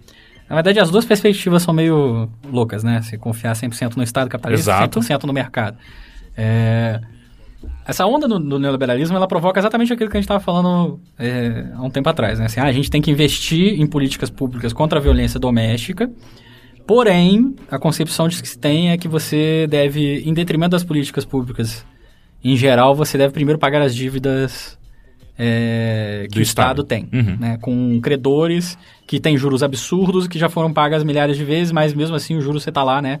Eternamente juros em pagando aquele juros, ah, não- beleza. Em vez de fazer uma, uma, uma, uma grande Auditoria. auditoria daquilo para ver qual é o real custo da dívida, você deixa para lá e vai pagando né, os bancos, né, etc. O Lula foi lá e nacionalizou a dívida, na verdade. Sim, né, sim, externa. agora, é nossa. É no... Acabou a dívida, porque agora ela é nossa. Não é mais internacional, agora é só nacional. A Agora é corporativismo o negócio. É. Né, Vamos deixar com aqui com o Itaú. É. É, É... Me perdi. Não, não, normal. É, a questão é, tipo, esse, esse movimento de neoliberalista Ah, pras pessoas que acreditam piamente no mercado. Cara, Como se fosse um novo deus. É, tipo, isso aqui, relaxa. A última vez que o mercado regulou tudo, tudo, tudo, tudo, tudo, assim, que foi pré-1945, tudo regulamentado pelo, pelo mercado como um todo, a gente tinha, obviamente, um Estado né, que só prezava pela política policialesca. Né, porque é, a ideia do neoliberalismo é isso, né? É você, o mercado se regula por conta própria, tá? Vocês não têm que regular nada aqui do mercado. Então deixa esse negócio de lei trabalhista pra lá, entendeu? Deixa esse negócio de, de, de, de férias pra lá, deixa isso aqui a gente resolve aqui entre nós, os- todos os chegas aqui sentam e, e comandam, etc. E aí você tinha jornada de 16 horas de trabalho, você tinha jornada de 21 horas de trabalho. Mas só trabalha porque quer. É, no- é o trabalhador, né? Trabalho, é, trabalho liberta. É, né? Como- edifica como o diria homem. Auschwitz, né? É. O trabalho edifica o homem. Né? Você tinha é, resolutividades através simplesmente da, da polícia. A, a- a política de saúde no Brasil, ela começa com a polícia da saúde. A saúde, ela tinha uma polícia. Tinha uma delegacia de polícia de saúde. Que tem toda. Qual, qual que é o, o governo que eles invadem a casa das pessoas pra, pra aplicar vacinas de. Ah, 1920 de- e pouco. É, pouco. puta Não que. tô lembrando agora que, deu, deu- que foi a revolta, Revolta da, da vacina. vacina. Exato. Que é quando a política. Tipo, é, é aquele negócio. É muito difícil você julgar uma coisa dessa, porque assim, assim, a gente tá tendo um problema muito sério de saúde no Brasil, ok? As pessoas estão ficando doentes, estão contaminando as outras, se tornou uma peste. A gente precisa arrumar isso. Só que as pessoas não estão ajudando, elas não estão vindo no posto Ah, de é saúde. é o- até o que rolou recentemente com casos de ebola, em que as pessoas estavam querendo se ater aos rituais funerários antigos, que a família Sim, toda sim. manuseava o corpo, e isso estava propagando mais. E aí é a hora que o Estado tinha que interferir de eu sei que é tradição, eu sei que faz parte das suas crenças, mas vai todo mundo morrer se você continuar Mas por que, que o. Estado simplesmente, no, no caso do ebola, não, não cria procedimentos corretos para a família? Ensina para todo mundo. Gente, olha só, vocês vão manusear o, co- o corpo, vocês precisam desses procedimentos aqui. Vamos criar, então, na família alguém que vai ser responsável por isso. E vai ser a pessoa que vai difundir entre os demais familiares que você tem que usar luva, que você tem que usar máscara, que você tem que é, utilizar o corpo num, num determinado ponto. Ah, vamos criar aqui uma unidade que vai ter Do esta- bairro do, do bairro onde os corpos são levados e tem um funcionário do estado lá que vai ensinar todo esse manuseio com o corpo, etc, para você, e você vai fazer sob supervisão do cara. E é o tipo de coisa que, pelo menos à, à- à primeira vista, o, o mercado nunca se preocuparia com isso. Não, só Foda-se. se, só se lucrasse. Exato. É, eu vou ganhar dinheiro se eu colocar Fazer um workshop monta- de, de, de manusear corpo manusear de, corpo, né? de Assim, bola. vai, vai ganhar uma grana com, com- Uhum. com isso, obviamente, né? É, Mas, ao mesmo tempo, a, a superregulação pelo Estado é um, um sonho maluco. Sim, né? sim. É acreditar que é basicamente acreditar no imperador que ele vai É, ditar tudo. basicamente que você acreditar que, o- que o capitalismo ele pode ser domado. Né? Superregulação do Estado, sei lá, União Soviética, não era isso em certa medida? Sim, sim, sim. A União Soviética, na verdade, é capitalismo de Estado, né? Pã, não era socialismo. É, tem uns textos do Lenin que ele discute sobre... São dois textinhos pequenininhos que ele discute sobre a questão do, do capitalismo de Estado e da, da regulação da produção para você alçar ao socialismo. Que nunca foi pra frente. Ele morreu, né? Matou... O Stalin e matou geral, né? Uhum. De, de 90 componentes, ele matou 75. É só pra, é, pra, é pra gente ter a maioria, tá? Deixa Ok? eu garantir aqui, de uma forma cunhística, que resolva toda a situação. Matou o Trotsky, matou, né? Uhum. Essa galera toda para manter aquilo lá. É, essa superregulação é, é uma forma de você entender que, que tem como você regular o, o capitalismo como um todo. Ele, de uma certa forma, ele, ele tem como você dar uma regulada em algumas coisas, né? E essa regulação normalmente vem pela população, não vem pelo próprio Estado. A população, ela luta pelos seus direitos sociais. A saúde, ela foi uma coisa conquistada, não foi uma... Toma aqui, beijo no seu coração. Uhum. Agora você tem saúde pública. né? Não foi isso. né? As pessoas lutaram muito. Muita gente morreu para chegar ao ponto de a gente ter carteira de trabalho. Muita gente foi torturada pelo, pelo próprio pelo próprio Getúlio Vargas, o fofo, Coisinha fofa. para se chegar a ter férias, para se chegar a ter uma jornada de 8 horas de trabalho por dia. Né? É, então, assim, não tem como você soltar o mercado loucamente, né? Não tem como você regular o mercado loucamente. Né? Aí, mas, mas pode ter uma mediação entre os dois? Não sei. Não sei, porque é, é, a correlação de forças ela é, ela é- e, e- a dialética desse movimento é eterna. Então, assim, uma hora que vai, uma hora que volta, uma hora que vai, uma hora que volta. Você é o reformismo, né? Você tenta reformar o, o Estado capitalista, mas a base dele não está sendo reformada. né? Não está sendo refeita. É como se você tivesse uma casa e nessa casa você tem uma base que é uma base que foi feita em cima da areia. Uhum. E aí sempre aparece uma rachadura e você vai lá e arruma a rachadura. E aí daqui a pouco a rachadura aumenta, você vai lá faz a reforma da rachadura de novo. E a rachadura aumenta outra vez, e vai lá de novo. E aí você destrói a casa toda, constrói outra vez. Na mesma com- base. Na mesma base, continua rachando, etc. E você assim, vai ter que passar pela parte mais complexa de toda a fundação. Fazer a fundação é a parte mais complexa do, Uhum. do, do- da criação de um prédio, né? É, se você fizer errado, torre de Pisa. Uh! Né? É, e, e essa é a parte traumática. É você ter que derrubar tudo e abrir um buraco inacreditável no chão e começar do zero para fazer o troço de uma forma que seja um pouco mais interessante. Esse é o problema da reforma dentro do sistema capitalista. A base é o mercado. Uhum. A, a superestrutura é composta pelo Estado né, e demais instituições. É, se você não resolver o problema da base, sempre vai aparecer a rachadura, sempre vai dar problema. Você pode reformar por um tempo grande. Vamos pensar, por exemplo, o Estado de Bem-Estar Social a partir de 1945, por aí mais ou menos, vai muito bem, obrigado, até 1970. Aí tem-se a crise, e aí as ideias neoliberais surgem, que foram, na verdade, o Hayek escreve o texto dele que chama O Caminho da Servidão em 1944, lançando as bases do neoliberalismo. É, E aí você tem essa crise, e aí no processo de crise você precisa de uma salvação. Olha só esse texto desse cara aqui. Pá, aí vem a salvação. né? vamos resolver isso. O problema da crise que a gente está no momento é que a gente não tem mais esse texto que vai... Um nortear. salvador. Então tá todo mundo meio... Cara, como é que a gente vai resolver esse negócio aqui? Né? Vamos utilizar, as, as- vamos aplicar os remédios neoliberais que já não estão funcionando? Né? Porque a gente chegou nessa crise econômica através da, da- da própria ideologia neoliberal. Eles falam, não, o problema é que faltou neoliberalismo. Uhum. É que a gente não foi o mais. suficiente. A gente não, foi fez o suficiente. Mais ainda, mais regulação, mais é, carga horária de trabalho, mais, mais tudo. É, e ao mesmo tempo, assim, mais, mais regulação do Estado. Assim, é, é, um- é um- é muito complexo, sabe? É muito complexo.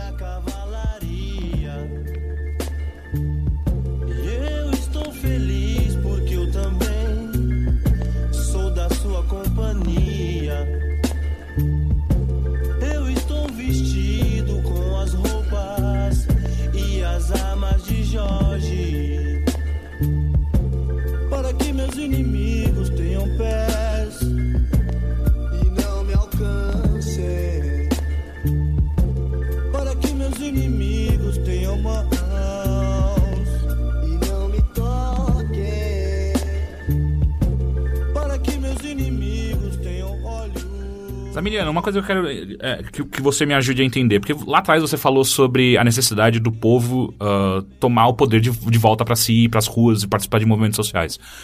Hoje em dia, você enxerga, porque aí é uma opinião minha, de que a internet facilitou muito você participar, mas não participar de movimentos sociais. A internet te deu a opção de você colocar um broche na sua, na- no seu perfil de que eu sou eu sou pró-feminista, eu sou pró-gaysista, eu sou esquerdopata. Pro gay- pro gaysista. Pro-gaysista. É uma mistura de duas coisas. no Eu sou, eu sou direitocida. É isso, É, direito não, é- é quase literal o que a gente faz com eventos de Facebook, né? Que a gente clica Sim. participar, mas não vai. Exato. Ah, só que, e, e aí é exatamente co- como que você acha que, que as pessoas podem participar melhor disso? Porque realmente o, o- do jeito que é feito hoje, nada não afeta, né? A internet não afeta ah, ah, o estado de fato. Não importa o quanto você coloque presença ou quantas carinhas você coloque no seu perfil. Ou afeta. Ou afeta. De uma certa forma afeta. De uma certa forma afeta porque começaram a ficar preocupados com a internet, né? Tanto é que foram lá regulamentar a internet, foram, Uhum. né? Foi o Marco... Marco- Marco, Gomes da... da, da- Porra. É, você começa essa questão da, da regulamentação da internet, etc. E você marca eventos e as pessoas ficam desesperadas, né? Tipo, Meu Deus do céu, marcaram evento, vão todo mundo aqui da secretaria. Aí a secretaria se prepara pra arrumar, chega lá, ninguém. Aí, ah, beleza. Aí, só que isso, esse movimento ele vai, né? Até um certo ponto, o pessoal da internet, etc. E daqui a pouco o pessoal na prática tá vendo que, olha, realmente, né? Eles não vão aparecer aqui de verdade. Caga com esse negócio de internet aí. Uhum. Mas é, é, assim, a participação popular, ela é, ela- ela é muito mais interessante, ela é muito mais intensa do que a participação via internet.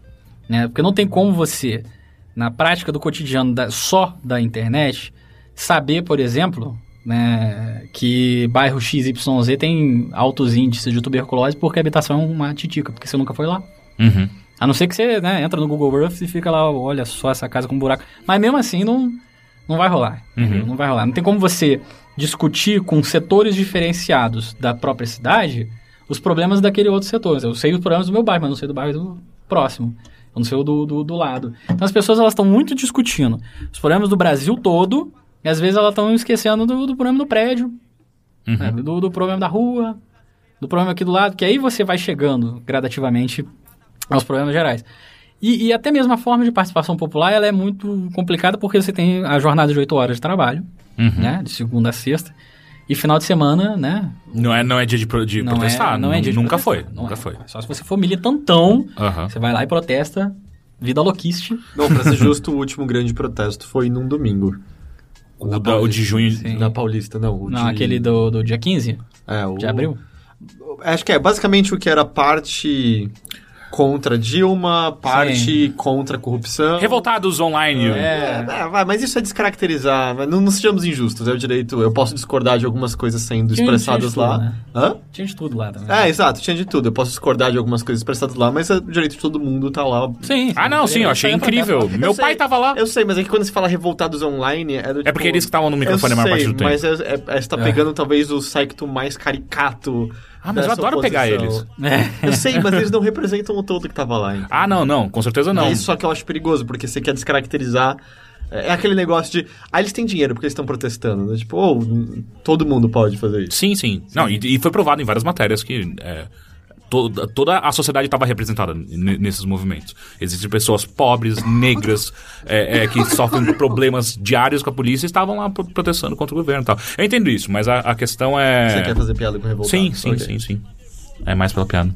É, é, e essa, essa participação popular ela é complicada porque ah, os órgãos institucionais formais de teoricamente participação popular, que são as câmaras, os, as alerges da vida, né, as assembleias legislativas, alerge no caso do Rio de Janeiro, né, Aham.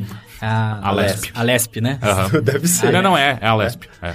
Vida LESP. É. É, a LESP a- e as demais assembleias legislativas, o, o próprio Senado, o próprio Congresso, etc., ficam absurdamente longe, são inacessíveis em seus horários, porque normalmente ah, a sessão vai ser às 18 horas. Uhum. Quem consegue chegar nesse horário, por exemplo, na, na LESP aqui, para participar de uma sessão e ver como é que é? E você chega e ainda tem a questão da burocracia, né?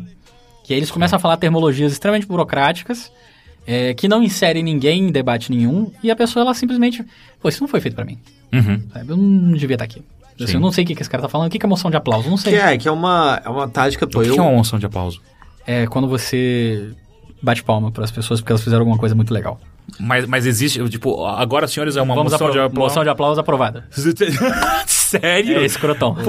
Mas é, esse era o tipo de coisa que eu vi até como tática de, sei lá, grupos na USP, quando eles queriam aprovação da greve e claramente a maior parte do corpo estudantil naquele momento não era a favor, de inscrever o maior número de pessoas possíveis para fazerem os seus discursos lá em cima e estender a, a, a sessão o mais longe possível para que a votação só acontecesse de madrugada e a maior parte das pessoas se cansassem, fossem embora e tentasse manter ali uma maioria que fosse favorável à greve. Uma tática Clássica, né? escrotíssima.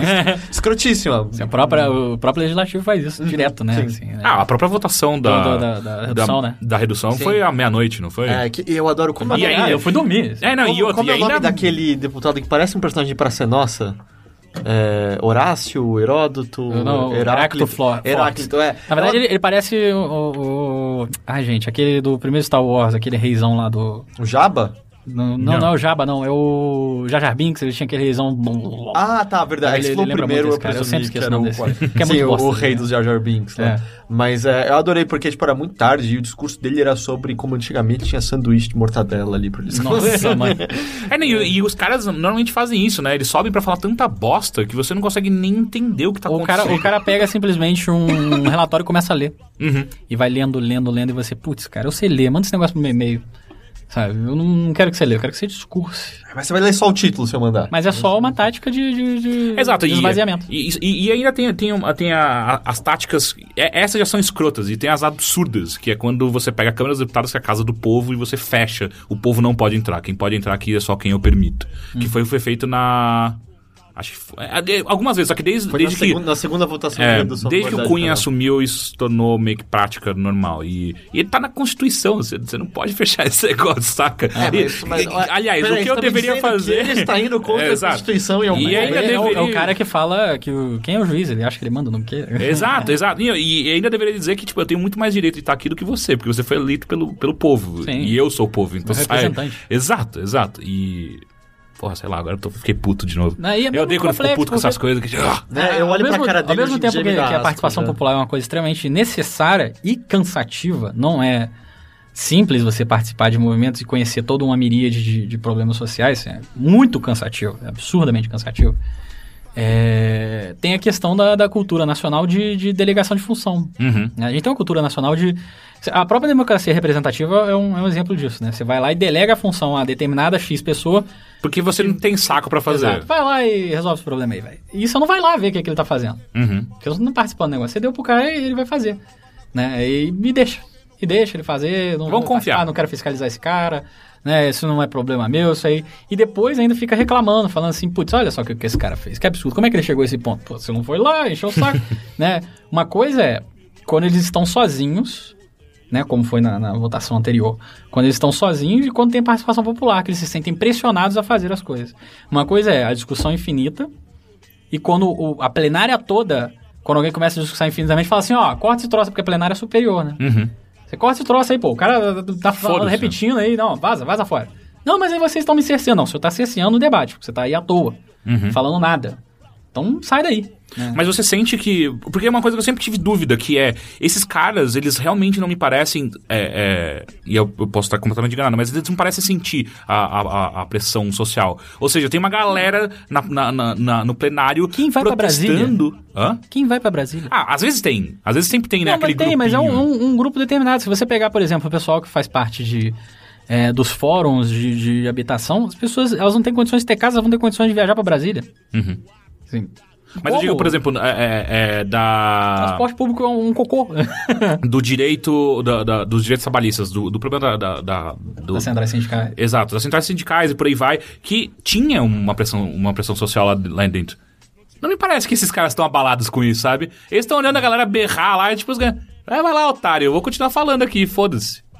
Então, é, é- é um negócio muito estranho, no qual, mesmo com a, mesmo na presencial, ainda não me parece que faz tanta diferença assim. É só quando uh, os caras veem 15 mil pessoas na rua andando, Aí fechando. rola- rola um aí, desespero, aí, aí rola. sim, né? Porque, Que tipo, gente- foi, por exemplo, É o seguinte, a gente vai invadir sua casa, 2013. sabe? Agora É. virou outra história. Ele- Junho de 2013, os caras, tipo, Exato. meu, nossa, ferrou. É, não, desespero a era revolução é amanhã. O desespero É. era tão grande que aí, aí é gostoso que aí você vê os desesperados falando as maiores abobrinhas possíveis, tipo o Cristóvão, que era, já foi é, O Buarque. Buarque. Já como ele tinha ouvido nas ruas, subiu e falou que ele, a partir daquele momento, lutaria pelo fim de partidos no Brasil. Jesus! Assim, legal se você tentar fazer, mas a gente sabe que não vai, então cala a Ah, eu não boca. acho legal. eu acho- É, Sabe sim, quem não é, tinha partidos? Nazismo. É, é, mas- Nazismo. É... tinha. Um, é. Partido nazista. É, Exato, quando você tem um, Os demais é igual a zero, né? É, os demais foram mortos. É, de de certa forma, a União Soviética também, né? Só tinha um. Sim. e o Partido Comunista. Exato. Né? Qualquer tipo de. de... Nunca não existe nenhum. Uhum, Você tem uma escolha de um.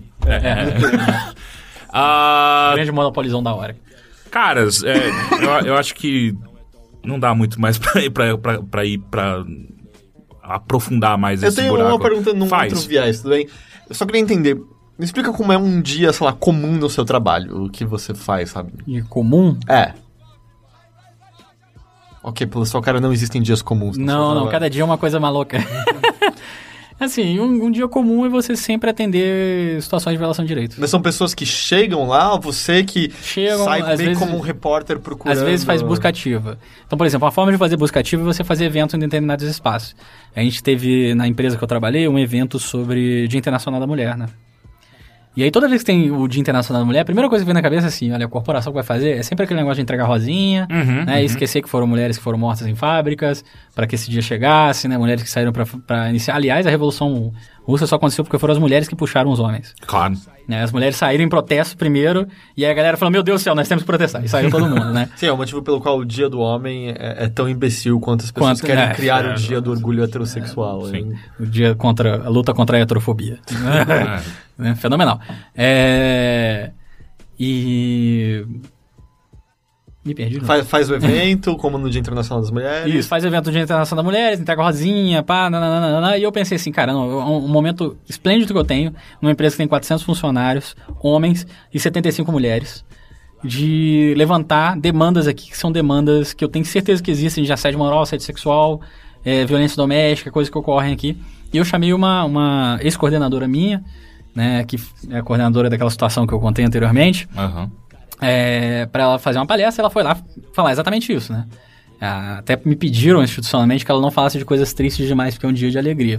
Então, não, pra Não, quem? não, pra quem? É um dia da que você tem que puta. lembrar da luta histórica das mulheres contra, o- contra o Dia machismo. de alegria. Puta É. que me pariu. E aí ela foi e fez a fala do, do jeitinho que eu queria, assim. Ela fez a fala para instigar as mulheres e aí começou a pipocar.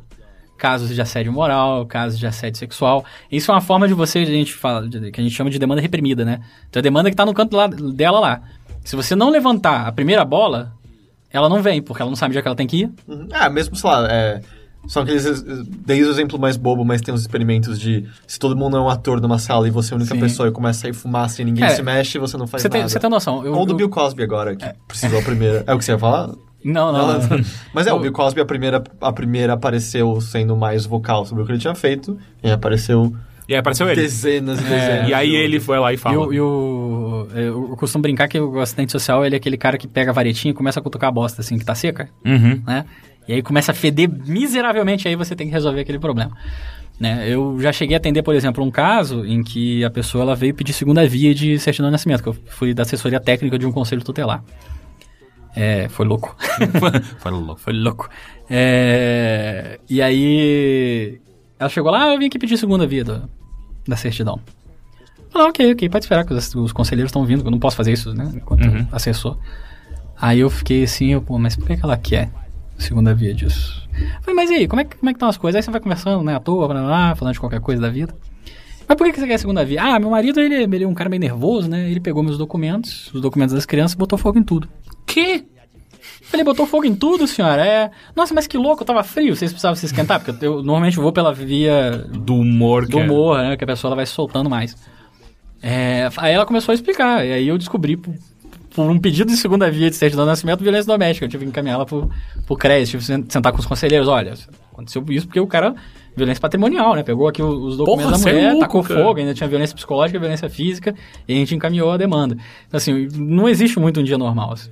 Entendi. Dia, dia normal. Dia de é escritório, né? É, é, tem os dias que não tem nada. De vez em quando tem dia que não tem nada e é o dia que você fica feliz da vida. que minha, normalmente não é raro. A minha referência de assistente social era do The Sims, quando eu queria adotar uma Pegar criança. Pegar a criança, né? Nossa. É, daí vinha uma mulherzinha, uma fotinho lá, que falava que é, acompanhado de uma conversa no telefone que era blá blá blá blá blá blá blá. Daí, tipo, é, no dia que ela finalmente chegou com a criança, eu não estava, eu e meu marido não estávamos em casa. Ela ficou apertando a campainha e eu ficava desesperado, tipo, tentando fazer meus personagens voltarem no trabalho. Ela apertava a campainha, desistiu, deixou a criança no, no, no, no chão, capacho. No, no capacho e foi embora. Essa foi a assistente social que, com, com a qual eu tive contato. Eu já, eu já Não, olha perdi só, a gente tem que lembrar- pra assistente social. Então, a gente tem que lembrar que a, que a concepção de assistente social que se tem no The Sims é a concepção de serviço social dos Estados Unidos. Aham. Hum. Os assistentes sociais no Brasil não fazem isso. Ah, não? É verdade, né? É engraçado, né? Porque a gente tem muito contato, sei lá, com filme norte-americano e a, a visão às vezes já viram é Preciosa? meio, meio deturpada. Não. Nunca viram esse Ah, não. inclusive, Tem eu precisava, eu precisava ver. Eu Sério, tava- fiquei- veja esse fiquei filme, porque tem uma concepção de serviço social ali que eu, que eu... Ah!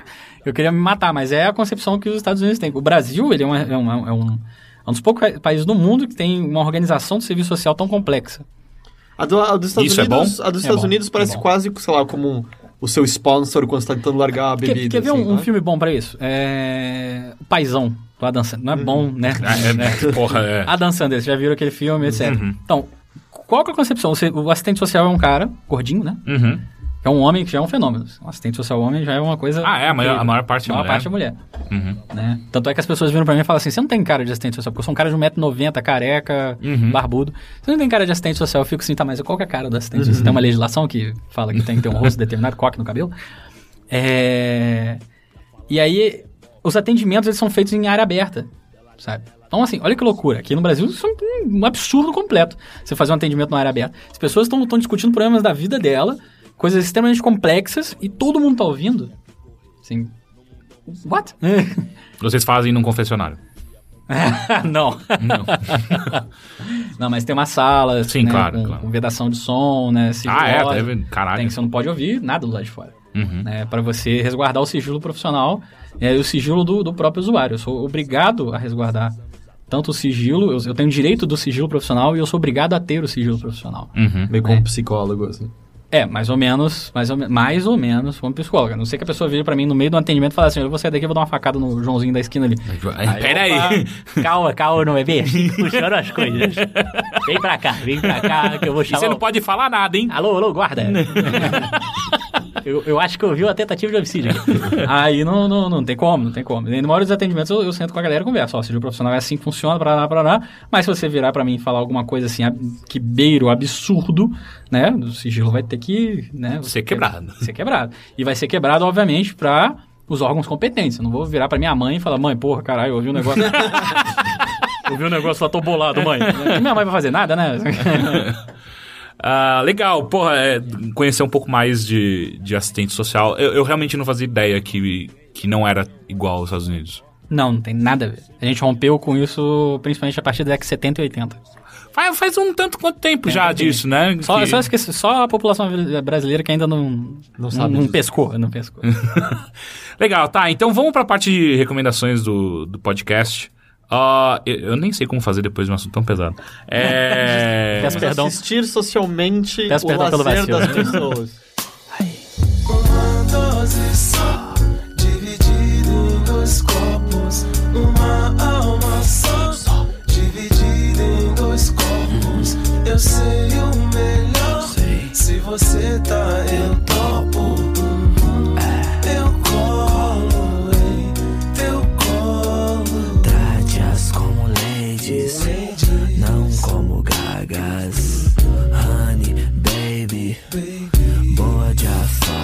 Que eu quis. Feliz, sonhei, pensei. Ser feliz é bem melhor que ser rei. Hey, hey,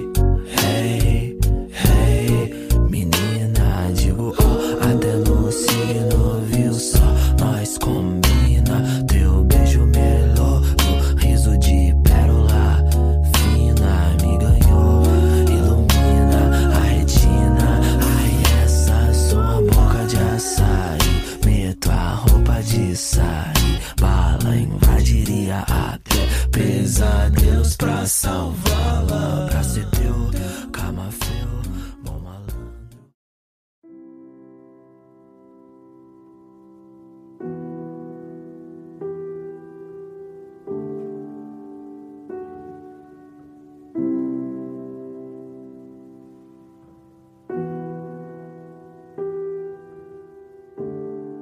É, Henrique, Oi. o que, que você assistiu, escutou, leu essa semana? Eu acho que eu vou comentar rapidamente de um filme que eu vi recentemente que está disponível no Netflix Brasil, brasileiro, Uhum.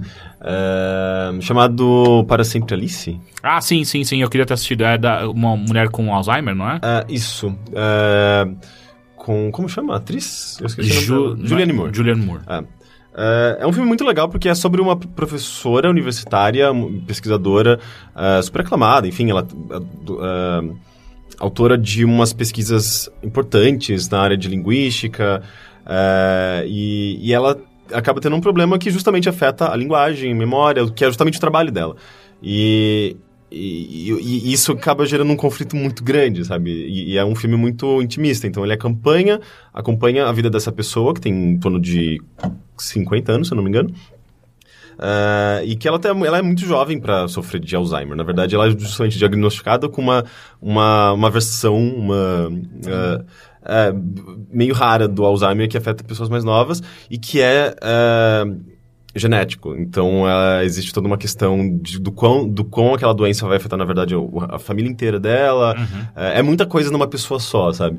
E, e- e o filme vai acompanhando esse processo dela de lidar com a doença, porque é inevitável, não existe cura. é, e como a família também lida com isso. É um filme muito bonito, muito bonito. É, ele não é necessariamente um filme... Sabe, tipo, é, sabe que é um filme triste, porque é um filme sobre doença, mas é um filme extremamente humano, na verdade. Ele é um filme é, esperançoso, sabe? E por mais que seja uma doença degenerativa, você vai acompanhando a, a- a decadência daquele, daquele personagem, é, você vai vendo, na verdade, como aquilo acaba afetando a família inteira, todo mundo se une. é, enfim, é, é um filme bonito pra caralho. E, tipo, é um daqueles filmes que tem um desfecho tão foda que meio que num, em um momento você nem percebe que é o final. Você tá acompanhando aquele diálogo, de repente, sei lá, o personagem fala uma coisa e as coisas se encaixam perfeitamente e você desaba, sabe? Ok, eu entendi o significado de tudo isso. É muito, muito, muito bonito. Assim, eu fiquei, fiquei muito emocionado. Ah, e foi engraçado que eu assisti esse filme e logo em seguida o Netflix me indicou Preciosa. Falou, ah, você gostou desse filme? Quer- vamos, vamos chorar hoje, hein? Talvez você queira ver Preciosa. Tipo, ele me, me enfiou provavelmente na, na, na playlist de filmes depressivos, sabe? Eu caí na, naquele ponto. Mas eu super, super recomendo, é um filme muito bonito. Ah, eu acho que é isso. Legal. Heitor, Oi, tudo bem? acho que eu tô ficando meio doente. Vê se eu tô quente. Você é sempre quente, gato. Não, é seriamente.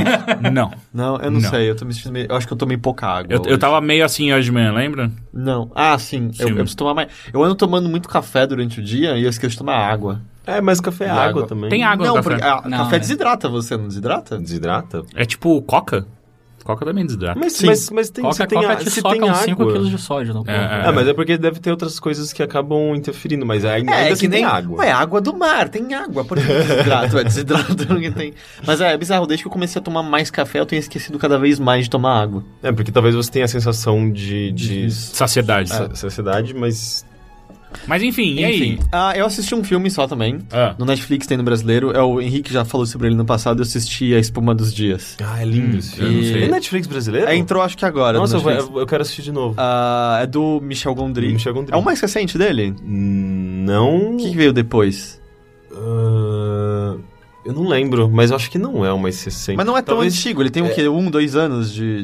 de... Tem, acho que uns dois anos, dois ou três anos, talvez. Ah, ah, que filme maravilhoso. Ele é que, que muito filme, bonito. que filme. Porque assim, ele é baseado num, num romance. é, Mas o interessante é que várias coisas que são descritas, pelo que eu entendo no romance, podem ser literais daquele mundo, ou às vezes são descritas de forma subjetiva, se tornam literais nas imagens utilizadas pelo filme. Então, o começo ele é todo. O começo parece que ele é inteiro um mundo, sei lá, de um programa da cultura, como se fosse, sei lá, o Castelo Ratimboa e tal, só que levado de maneira séria. do tipo, o protagonista pede para um outro ensinar ele como dançar, e ele ensina o balanço que eles ficam. Imagina que você tá sentado e mexendo as pernas de um lado pro outro. Só que aí, de repente, os personagens estão dançando e eles estão com pernas muito compridas de verdade, assim, é uma coisa meio surreal acontecendo ali. A, a- o- esse cara fica é, cozinhando para ele e é um mundo de uma de tecnologias comparáveis às nossas, mas completamente diferentes, em que ele tem uma videoaula com um cozinheiro que responde a ele e passa coisas pra ele da tela, pra ele fazer, não usa esse ingrediente aqui, entrega pra ele na mão. Isso tem a ver com a própria.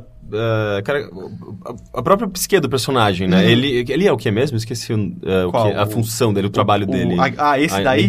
É, ele é uma espécie de, sei lá, ajudante do protagonista porque gosta dele. Não, não, não, o protagonista.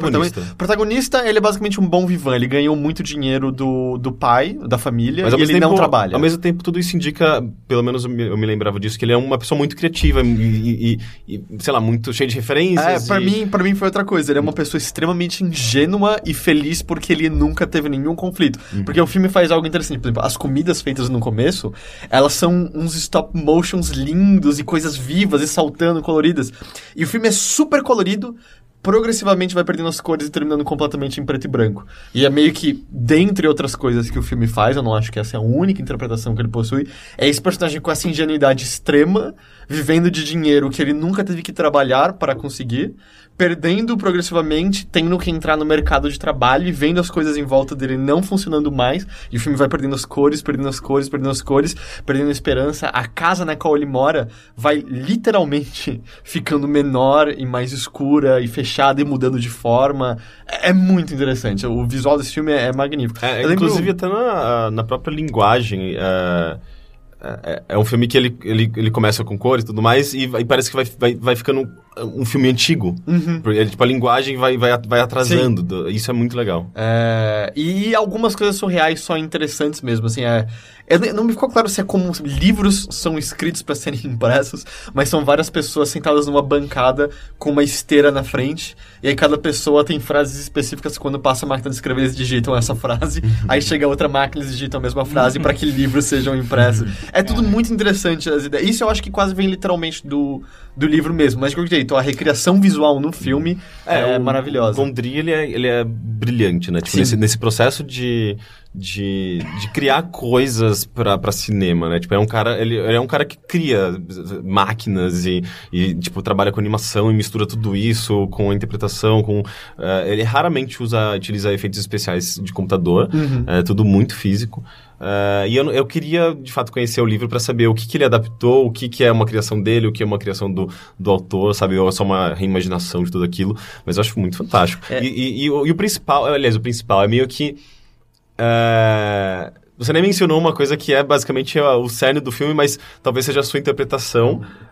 E- e eu acho que, tipo. A relação entre o personagem e a namorada dele. Sim, né? que é a, é a Audrey Tatu. Audrey que Tatu. faz o- Exatamente. o Mas é, ele, ele até pode se passar por um filme. Um, um filme de amor, mas ele não é necessariamente sobre isso. É, eu acho que é uma das interessante. camadas dele, com certeza. Eu não acho que isso é estudo. E aí, tanto que uma grande problemática é o fato de que começa a crescer uma flor no pulmão dela. Ah. E aí eles têm que dar um jeito de tratar a flor. E aí eu gosto desses pequenos indicativos que são do. Eu acho que com relação até com o que estava falando da imaginação, porque existe uma só cena específica, uma, uma, e é super sutil, na qual a Audrey Tatu tá fumando um cigarro. E aí você fica, peraí, essa flor é algo que está sendo enxergado como uma flor por esse cara extremamente ingênuo, e as outras pessoas sabem que é câncer, Uhum. ou é uma visão. É, não, não, não fica claro e eu não acho que é uma resposta clara, mas você começa a ter essas correlações de, de realidade. E, e é muito bizarro também uma coisa que existe uma obsessão entre esse cara e um amigo dele pelo Jean Sol Sartre. Se eu não Ah, eu me lembro disso. E pelo que eu sei, no livro é só Sartre mesmo, é, é o- é o Sartre. Mas eles têm uma obsessão pelo, pelo, pelo Partre, ah, que é uma figura obviamente emblemática, tal qual é, na vida real, cujos, cujo, os ensinamentos e ideias são difíceis, né, enigmáticas de serem entendidas, mas esse amigo é obcecado por ele e vai é, loucamente atrás de todos os livros escri- escritos que ele pode atrás do, do, do Partre e começa às vezes a consumir os escritos de forma lisérgica, assim. Ele cria uma pílula de- que eles engolem e eles começam a ouvir frases do Partre e ficam Caraca. alucinados e loucos. Ele começa a botar colírios de Partre nos olhos enquanto ele trabalha. É muito legal. É muito, muito legal. A cena, a cena, a minha, uma das minhas cenas favoritas do, do cinema, eu acho. Acho que, é uma é, é cena. do ringue de patinação. É, exatamente. Aquela cena é que você brilhante. tinha mencionado, Eu, eu né? chorei de rir e ao mesmo tempo, assim, é muito... É engraçado e é um humor muito negro e muito, muito sombrio ao mesmo tempo. Muitas pessoas morrendo, praticamente. e, E tipo... mortes violentas, explícitas, assim, sangue espalhado no chão. É muito... Você não, você não espera isso. De repente, é meio chocante essa Mas cena. é, por isso que eu sinto da ingenuidade dele, porque é- é- pessoas morreram, mas ainda é colorido porque o que tá na cabeça dele é como pedir ela em casamento, sabe? e é, é tipo, a realidade não entra nele até o momento que ele tem que procurar trabalho, assim, é muito, muito interessante. É um, eu achei um puta de um filme, a Espuma dos Dias tá indo no Netflix brasileiro agora. A Gondry, eu acho, eu, eu gosto do Gondry pra cacete, assim, Ele é acho. maravilhoso. Eu acho que não, não são filmes fáceis, é um filme de, de duas horas, talvez duas horas e pouco. Mas aí que tá, é um filme assim que por mais que você não absorva tudo, ele, ele fala sobre muitas coisas, tem, tem, tem uma complexidade, tem muitas camadas, mas ainda assim, a, a parte mais, mais básica, que é tipo a história de amor, ah, que é a parte mais acessível, digamos, sabe? É, só, por, só, só por essa parte você já, já, já- você já consegue ah, ah, gostar desse filme, sabe? Ele, ele já é um, ele é um filme ah, tão acessível quanto você quiser, sabe? E acho que tirando o Audrey Tatu, o outro, o outro ator que eu reconheço, esse cara que faz o ajudante dele. Vocês assistiram? Como é que era o nome? Ah, o outro, era isso? Que é aquele filme francês do cara tetraplégico que tem o ajudante. Ah, que... é os Intocáveis? Não, Intocáveis. Intocáveis. Intocáveis. É, o Intocáveis. É, o ajudante dele é o cara que ajuda o tetraplégico. Uhum. Que, eu, que acho que ele tá no Jurassic World também. Eu acho que ele Meu é o. Deus. Eu acho que ele tá. Grande carreira. Ah, tipo, é, pensa, acho que é o primeiro filme. Bom, não sei dizer o primeiro, Tem que mas. trabalhar, né? Sei lá, É. se você é um ator francês e tem a oportunidade de fazer um blockbuster americano, acho que pela experiência em- por si só, por que você não Ah, fez? é, o, sei lá, Rodrigo Santoro, né? Exato. Grande papel no Simplesmente Amor, por exemplo.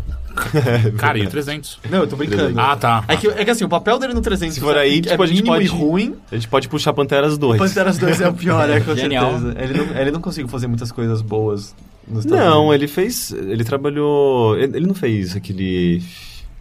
O. Não ensaio faz, sobre cegueira? Isso é- não. Sim? Não, não. Não. Não, Não. não. Não lembro. Não, Não, ele, ele não fez tá. Bicho de Sete Cabeças. Bicho de Sete Cabeças é muito Ah, é bom, brasileiro. mas é brasileiro. Quem fez Bicho de Sete Cabeças justamente, Bicho de- o Sete sobre a Cegueira, foi a Juliane Moore, É, justamente. Juliane Moore, né? é, verdade. Eu não lembro quem tem. O de brasileiro, Hulk, o Hulk também tá.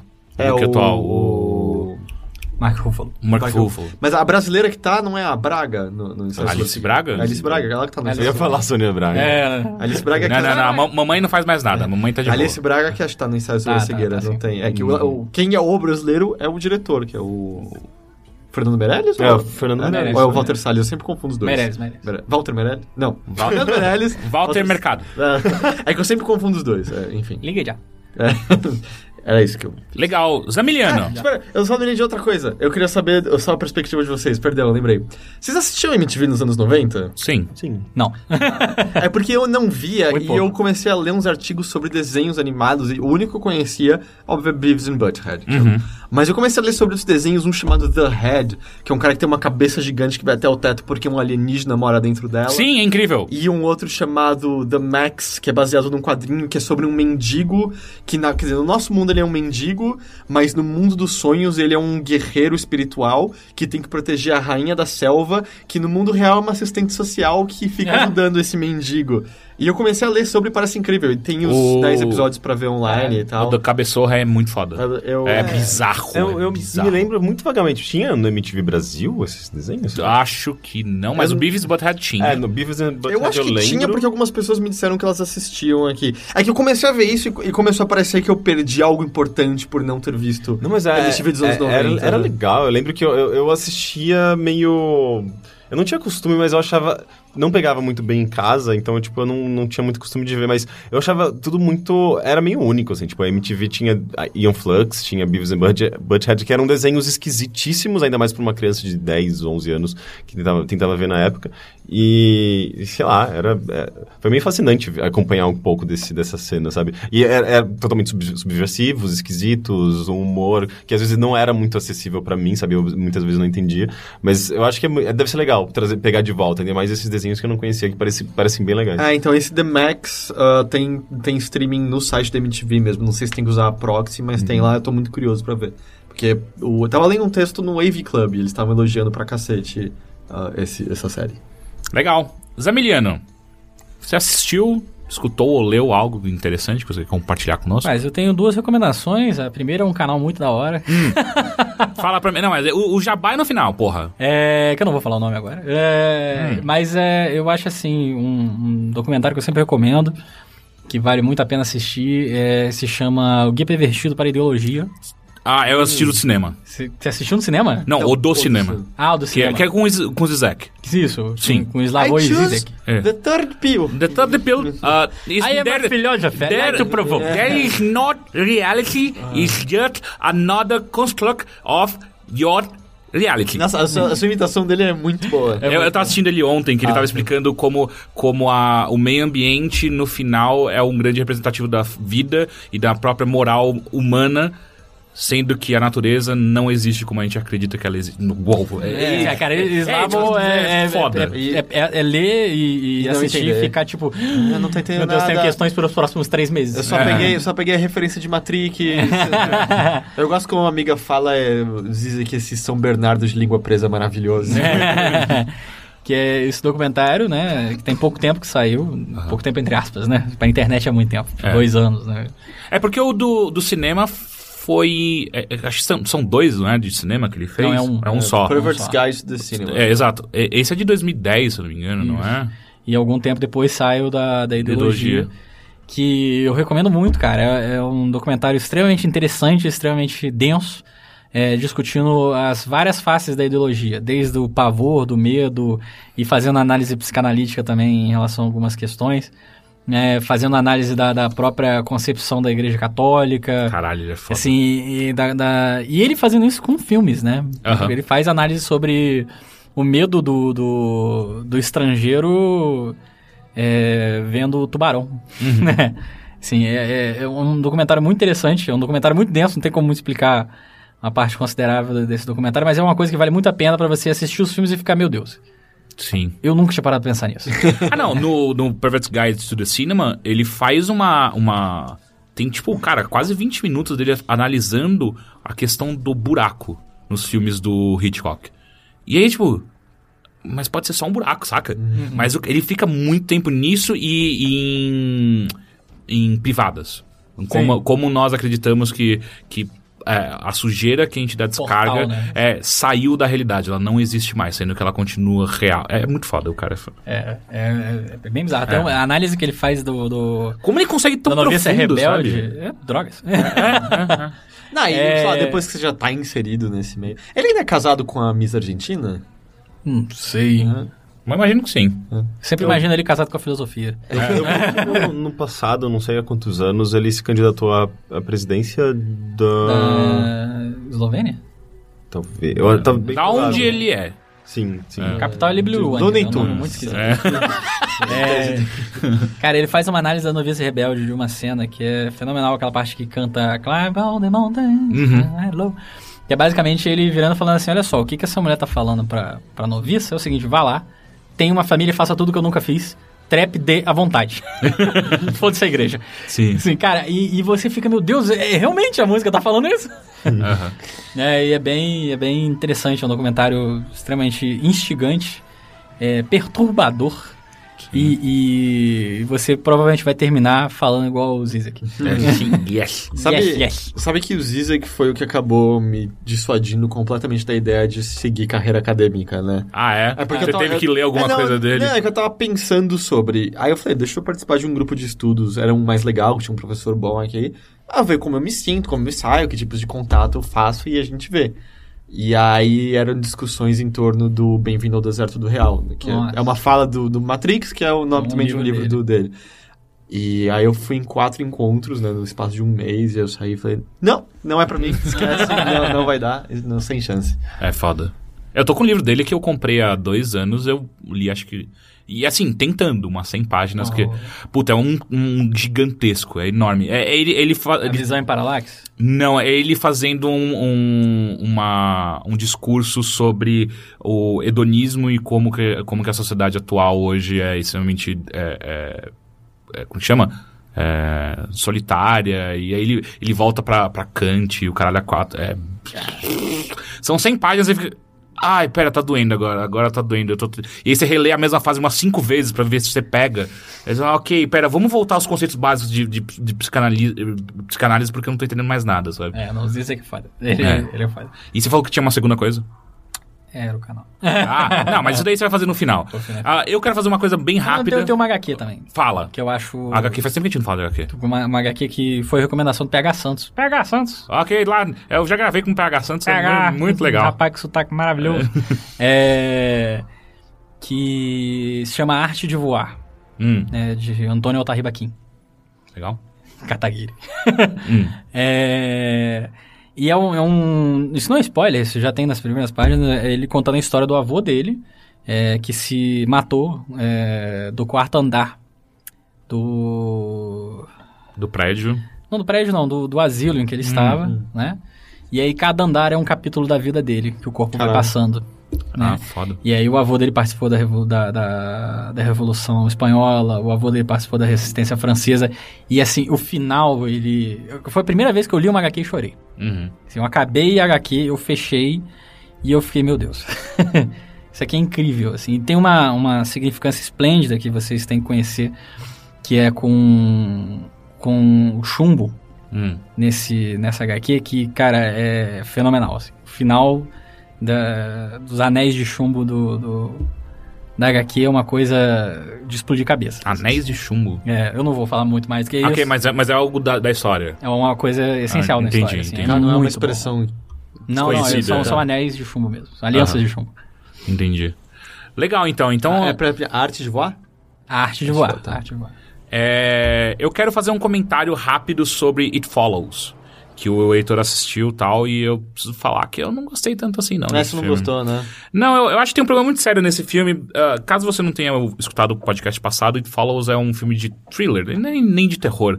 Ele é um thriller de. de, é, que coloca uma figura enigmática e fantástica no qual é, você recebe como se fosse uma maldição e a partir de então uma figura te segue. É tanto que em português traduziram o nome do filme pra Corrente do Mal. É. Que pariu. Ah, e, ela, e essa figura te segue e se ela pegar você, ela vai te matar. Basicamente isso. E ela tá sempre te seguindo. E sempre andando e nunca correndo. Ah, e eu acho que assim, eu gostei, eu, eu- gostei de algumas coisas do filme. Por exemplo, a fotografia dele é linda. A trilha sonora dele é muito, muito bem pensada também.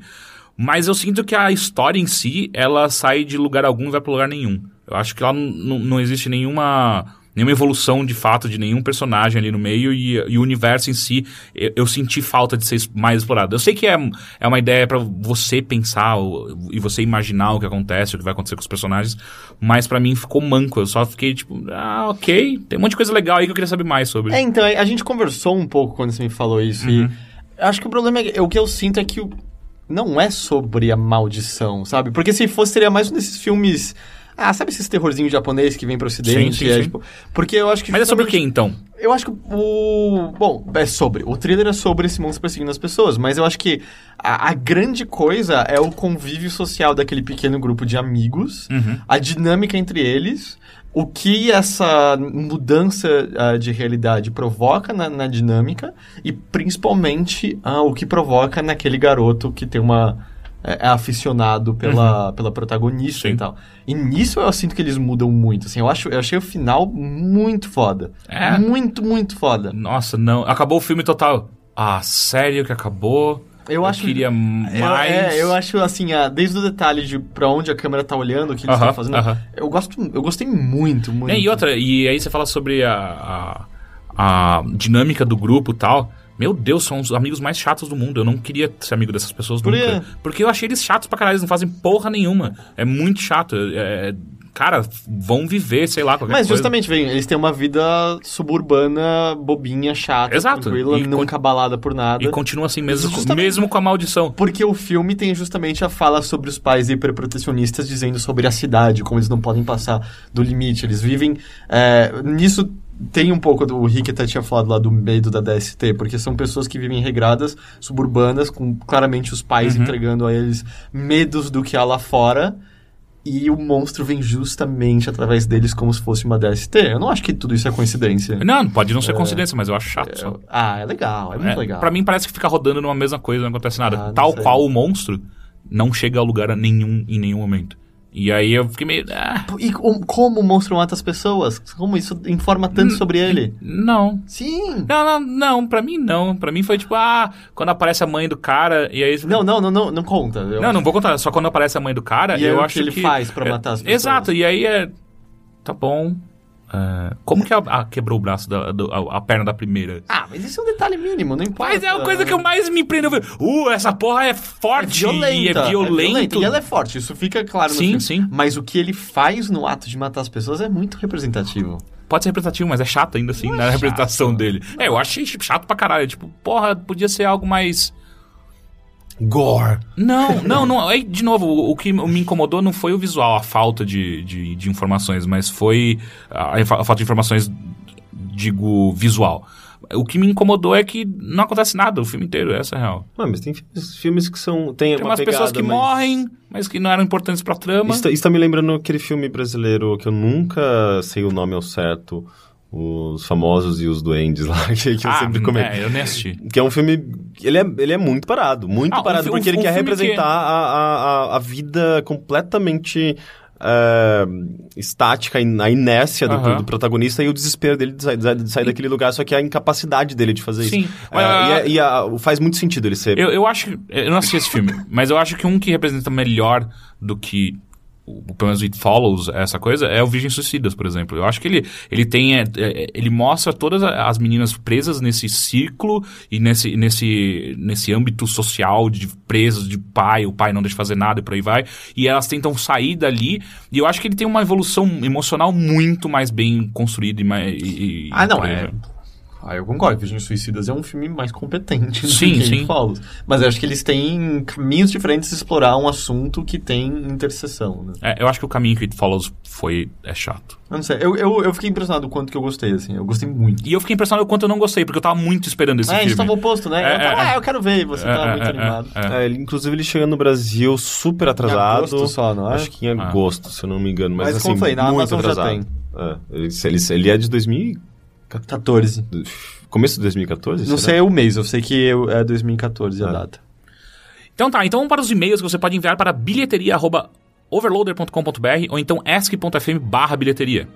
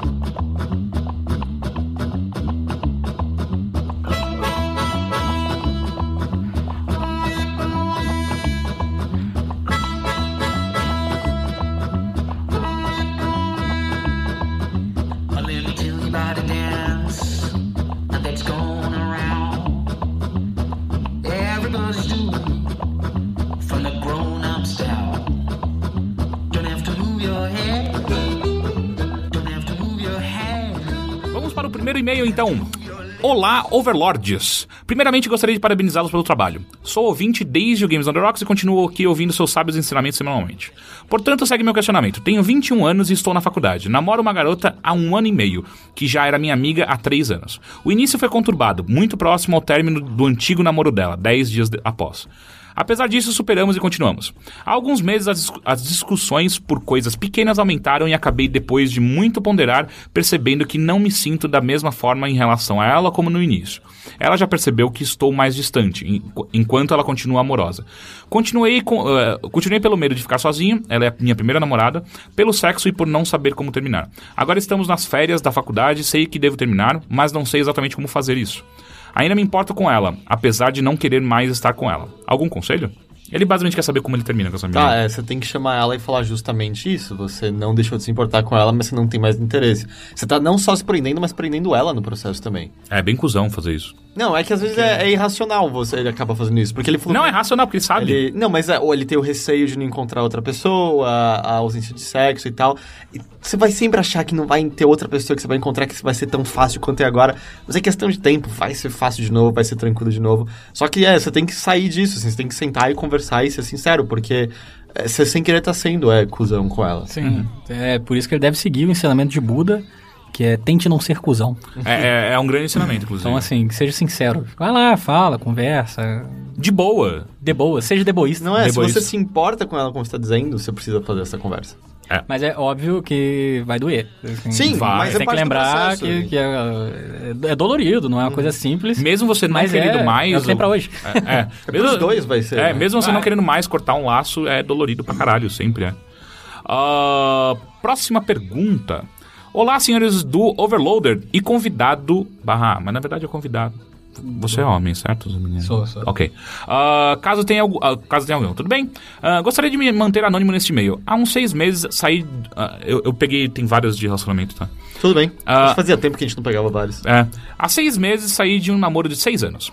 No- nos dávamos bem e tudo. Porém, rolavam algumas divergências quando o assunto era o futuro do relacionamento. Juntar os planos, casamento, emprego, contas, essas coisas.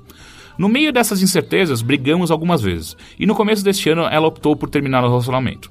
No primeiro momento, eu fiquei puto. Mas após um ou dois meses, voltamos aos poucos a conversar e nos entender. E hoje nos falamos normalmente como bons amigos. Ela já demonstrou algumas vezes que gostaria de reatar o relacionamento. Mas quanto a mim, sinto que pelas brigas e pelo tempo que ficamos separados, o relacionamento deu uma esfriada. Neste último mês também conheci outra garota com quem tive uma boa afinidade. Trocamos mensagens quase que diariamente e saímos umas duas vezes, mas não rolou nada ainda entre a gente. Saímos só como amigos mesmo. Quando penso em tentar ficar com essa garota que conheci, sempre vem na cabeça o receio de machucar a ex, pois nos falamos bastante ainda, ainda e apesar de tudo, tenho bastante consideração por ela. Gostaria de saber a opinião de vocês. Esse receio de tentar algo novo significa que no fundo, no fundo, eu ainda tenho algum interesse pela ex? Deveria dar mais uma chance para o relacionamento antigo e tentar reacender a chama da paixão? Ou será que manter a proximidade com a ex traz essa incerteza para tentar algo com a garota recém-conhecida? Deveria quebrar, deveria quebrar o celular no meio, mudar para uma cidade no interior sem deixar vestígios de começar uma vida nova? Desculpem pelo textão e desde já agradeço as opiniões e continue com o ótimo trabalho. Meu Deus, ele- pensou em todas as possibilidades possíveis. Mas é, eu, eu acho que assim, a, a questão é. Você terminou com a sua ex não porque, sei lá, houve uma grande coisa ruim como traição, então não. Vocês estavam bem nesse momento, mas vocês olharam que no futuro não estaria mais tão bem porque cada um queria seguir numa direção. Ela, na verdade, né? Não, mas. foi ela que É, é que ela ah, tá, ela terminou, tudo Sim. bem. Mas enfim, houve esse termo. Só que, consequentemente, a situação na qual foi acabado não foi por conta de uma grande tragédia, então, óbvio que ainda há sentimento entre vocês, mas o problema é que você tem que lembrar justamente desse próximo passo. Eu não sei, ele fala sobre juntar os trapos e tal, às vezes é questão de um quer ter filho, não quer ter filho, um quer casar, um não quer casar. E é foda, não tem muito que você possa fazer. Você não vai que também querer mudar a cabeça da outra pessoa só pra se conformar à sua, porque isso também é, é garantia de merda. Então eu entendo porque você acha que você pode estar sentindo, e provavelmente você gosta dela, ela provavelmente também gosta de você. Isso é inevitável, sabe? Tipo, vocês terminaram bem, vocês vão ser amigos. Aliás, vocês são amigos, então vocês quer dizer que vocês gostam dos outros. Só que eu sinto que você retornar com ela vai ser meio que talvez cometer o mesmo erro pra poder chegar no mesmo lugar em que vocês estavam quando vocês terminaram. Ah, e impedindo você talvez de conhecer alguém que tem o pensamento muito mais alinhado com o seu, que pode ser essa garota com quem você saiu algumas vezes, ou com, pode ser alguém que você vai vir a conhecer ainda. Mas eu acho que não, não faz sentido você ficar com receio de ter algo com essa nova garota achando que você vai magar a sua ex, porque não é uma traição, vocês estão de comum acordo que terminou, vocês estão conversando bem, tudo bem. Mas, a não ser que você queira, talvez, ter uma conversa com as suas ex antes, deixar tudo em, em- em panos limpos. Panos ou pratos limpos? Pratos limpos. Pratos limpos, ok. Mas pode ser panos também. pode- é que eu, eu, eu errei esse O importante é tá limpo. tipo, dizer, olha, a gente tá conversando, só pra deixar claro, a gente tá de comum acordo, não vai rolar, tamo bem, tamo bem. Tudo bem, acho que até é válido ter essa conversa antes. Mas você não pode deixar isso impedir você de ter algo novo que pode vir a ser bem mais legal do que a coisa antiga. E não quebra o celular nem se muda pra uma cidade e fuja de tudo. Ou faz! Ah, Foda-se! fugir é ruim, cara. É, não, não vai resolver seus problemas. É você ir pra longe, porque você quer caçar novas coisas, beleza. Ir pra longe pra fugir não é legal. É, e outra coisa, seis meses vocês terminaram há pouco tempo. Eu acho que é pouco tempo para as pessoas mudarem algo de fato. É, depois de seis anos, né? É, muito, é, uma coisa você muito conhece concreta, muito é bem ela, você sabe muito como que ela funciona. Em seis meses é muito pouco tempo para ela mudar o jeito dela. Então a probabilidade de você cair no mesmo relacionamento que você tinha teve durante seis anos é enorme. É, é Eu acho que nem, não sei nem se vocês chegaram ao ponto de, de fato, sentirem-se solteiros, até porque vocês têm essa proximidade. Então, é como se ela continuasse lá para te dar apoio e você continuasse lá para apoiá-la, sabe? Que é um relacionamento, sabe? Eu não sei até que ponto vocês, de fato, se sentem como indivíduos, sabe? Tipo, solteiros. Então, é, eu acho que essa conversa é totalmente válida até para mostrar que vocês não, não são mais um casal necessariamente, mas vocês são bons amigos, e isso é ótimo. É a melhor, melhor forma de terminar um relacionamento, inclusive, eu acho. Exato. Ah, próxima pergunta. Usando a imaginação e pressupondo que tudo tem começo, o que, é, essa não é de relacionamento, ou é. Ah, o que vocês acham que havia antes do Big Bang? Como vocês escreveriam o nada? Afinal, mesmo se o nada for apenas um espaço negro, já é algo, por ter cor, forma, tempo, etc. No lado criacionista, quem criou Deus? Quem criou o que criou Deus, etc. Porra, que pergunta difícil, cara. Ou simples, é tipo, não sei. A gente não Vai lá, precisa Zumiliano. tipo- Pra mim, quem criou Deus foi o homem. Ok. Ah, ótimo, Essa é minha- Mas quem criou o homem? Resposta. O ovo. Não. Eu acho que foi a galinha. O próprio homem. Quem criou o conceito de Deus foi o Sim. ser humano. No Sim, dia que sim. a humanidade desapareceu, o conceito de ser humano de, de, de Deus vai desaparecer. Se ele existe ou não existe é outro papo. Mas e se Deus criou o homem pensando que ele eventualmente conceberia a ideia de Deus? It's a conundrum. A gente chega no ovo de novo, basicamente. Tá, mas olhando pro- do lado, do lado ah, ah, não, não criacionista, O que que existia antes de nada? The Great Spaghetti Monster. Ok.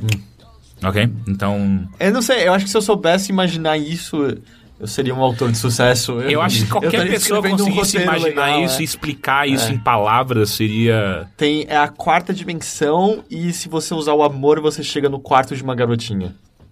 Ok. Não? Ah, ok. Não é tão velha a referência assim. É super Não, não, não, não, não. É super recente. Ok, o Rick, nem, o Rick nem tentou. Não, não, eu tô com fome demais pra responder as perguntas. É, É, antes de tudo, era a fome. do Rick. né? então a coxinha foi feita. E a Só que, só que vontade- pra, pra coxinha existir, tinha que existir o resto do mundo. É, e aí a vontade de gravar um shuffle surgiu. É, e é. aí houve luz. E aí o resto é história.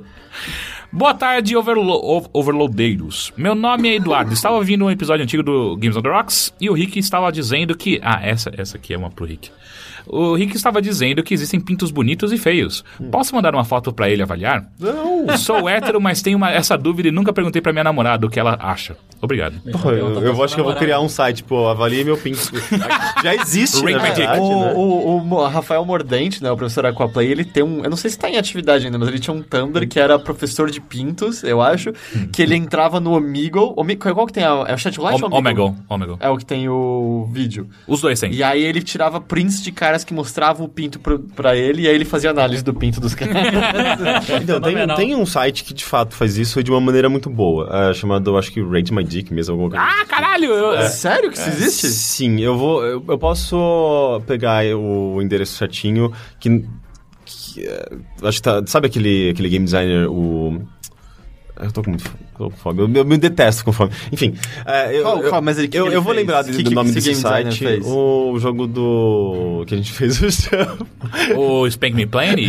É, o Hurt Me Planning. Me Planning. Sim, ele tem um site. Aliás, ele tem um jogo recente que é sobre selfie de, de pinto. Sei lá, tipo, você enviar fotos pra outras pessoas ou colocar na rede é, fotos do seu pau. E é, mas é basicamente uma crítica sobre invasão de privacidade. E é um jogo bem interessante. Eu não lembro o nome de- dele direito. Mas enfim, é, ele. E ele, um, dos, um dos sites que inspirou ele a fazer esse jogo é esse site que supostamente se chama Rate, Rate My Dick, Dick. alguma coisa do tipo. E, de fato, é um site muito interessante. Que as pessoas anonimamente mandam fotos do, do, do pinto para pro autor do site ou autora, eu não tenho certeza se é um homem ou uma mulher. É, e ela faz uma, uma avaliação fotográfica. é, tipo, ela de fato julga se é uma boa foto, antes de tudo. Mas ela... ela, A ela, ela composição da foto? é, é, A ela, iluminação tá meio ruim aqui, sua cabeça tá com. e, e ela, e ela não é nem um pouco ofensiva, tipo, ela faz uma, uma- um julgamento. É, Analítico e crítico, é, frio. Crítico, mas assim. Sem emoção. um- não, humano, bastante humano até, inclusive. É, é- é super interessante, cara. Seu pinto parece que Eles- passou por muita coisa E as já, fotos sabe? que é, os caras mandam ereto, flácido, Tanto- tanto to- faz. to- to- todos os tipos de foto que você Flyer. imaginar. É, sei lá, tipo, desde fotos bonitas e, ou esse cara é modelo, ou esse cara, tipo, sabe tirar foto de Era modelo de modelo pinto. de pau. É bonito também, É, claramente. dá, dá, dá, dá pra se dizer isso.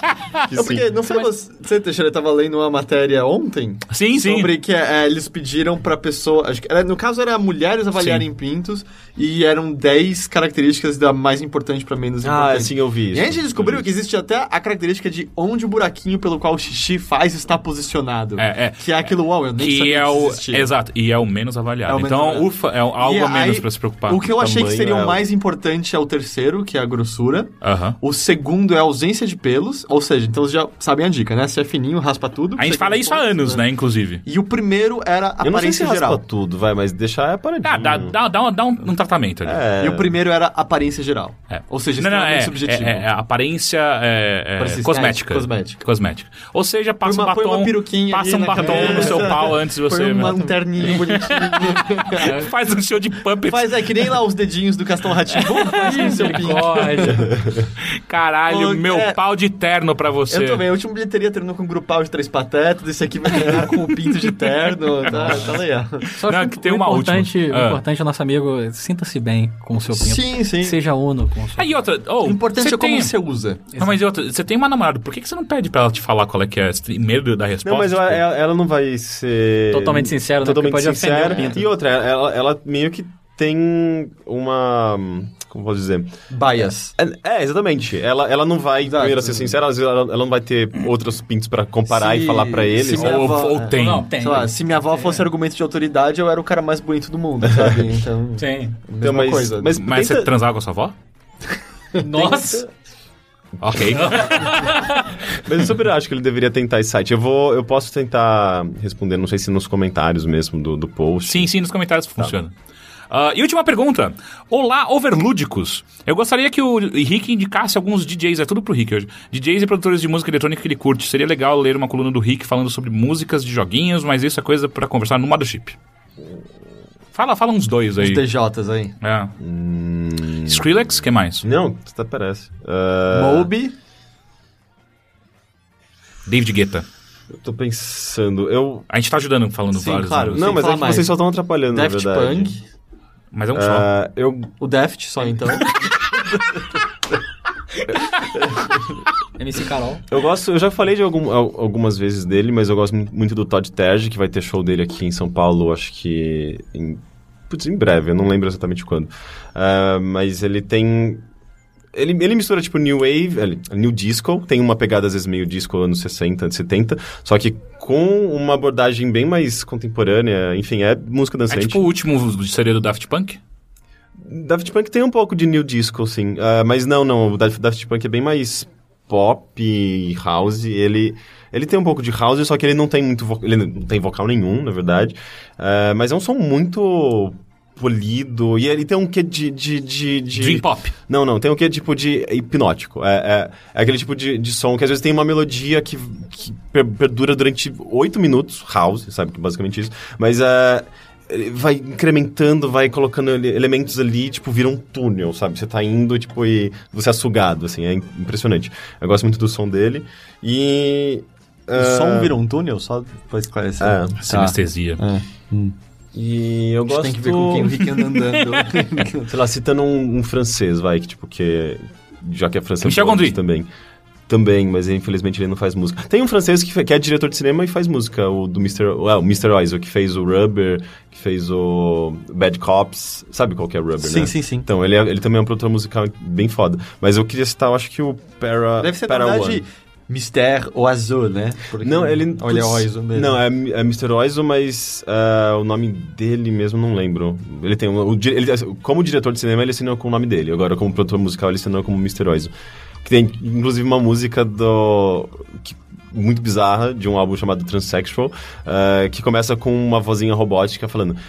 Hello, I am the reincarnation of Michael Jackson. Antes do Michael Jackson morrer. E ele fala: eh, If you don't like my album, I'll, I'll go get your little brother. Sabe? É um negócio muito Ah, bizarro. horrível, né?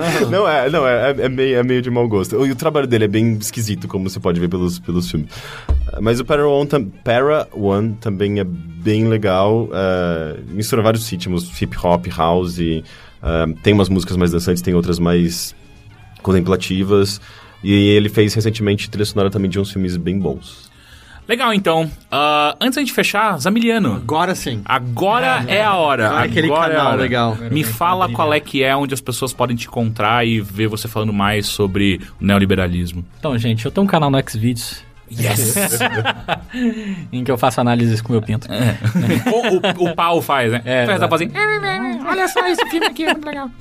É, eu tenho um canal no YouTube chamado Fala Zamiliano, é, em que basicamente eu falo de tudo um pouco, mas eu faço análises em cima de filme, um pouco o que o Zizek faz, Uhum. só que menos agarrado. ok, É, ok. Mais fácil de entender. é mais fácil de entender, mas um pouco mais acessível. Então eu faço análise de alguns elementos de cultura pop, em geral, trazendo para o contexto da, da nossa sociedade como um todo. Então, por exemplo, vou pegar Padrinhos Mágicos e vou discutir protagonismo da criança e do adolescente é, e como Com ele é drogas. objetificado pela família, né? Ele é um objeto da família, ele não é um ator dentro da família. Então, Uhum, só fica lá no canto dele, ele tem que suprir isso Para através de, dos falar, padrinhos. para, para de fazer barulho. É, Pô, tipo, mas isso é, é aquele o lance que a gente tava falando na semana passada do Idea Channel. Você é o, o, o Idea, Idea, Idea, Idea Channel brasileiro, praticamente. Sabe qual que é o Idea Hum, Channel? não, não conheço. Procura, é, é muito legal esse canal. é um Ah, canal norte-americano bem, bem famoso no, no YouTube. E e agora, recentemente, eu tenho começado a contar as histórias de aleatoriedade, porque eu sou uma pessoa absurdamente com déficit de atenção e hiperatividade. E aí eu, eu conto como eu roubo pipoca no, no elevador, ou então como eu entro em carro de velhinhas, sendo, pensando que é meu carro, mas não é. então, assim, ultimamente eu tenho contado... Tem dado algumas- certo isso daí. É, tenho, tenho contado algumas histórias aleatórias. E as pessoas têm achado mó da hora rirem da minha desgraça. E você também já apareceu em outros podcasts. Sim, sim, eu sou o cigano dos podcasts, né? Aham.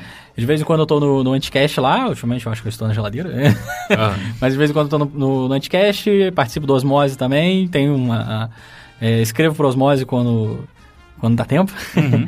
Né? É, deixa eu ver, tem mais algum lugar que eu vou, vou parar assim? Quem me Bi- chamar? bilheteria. Bilheteria, bilheteria, um Bilheteria. podcast muito da hora, eu recomendo muito. Muito obrigado. é, e tamo aí. Demorou então. Muito obrigado pela sua participação e pela. Por dividir com a gente ó, todo esse conhecimento de justiça social. É, você tem, sei lá, um Twitter que você use? Tem, ou- tem o arroba porque eu perdi o Zameliano, porque Puta. eu mudei o usuário e um fake pegou. H, Parabéns filha da puta. essa Pois Você fez pela piada e aí Hum, o que eu... você trocou a Boys Underline pela piada É um só... dia? e- Exato. É isso. Aí eu me Eu lembro de várias pessoas que aconteceu isso quando teve a piada de botar o 9 na frente do at, porque tinha ganhado do celular. E aí foram umas pessoas que pegaram o original que tava É, cocô.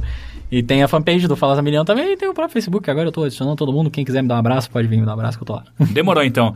Senhores, muito obrigado. Mais um bilheteria e até a semana que vem. Tchau. Tchau. Um abraço, mãe.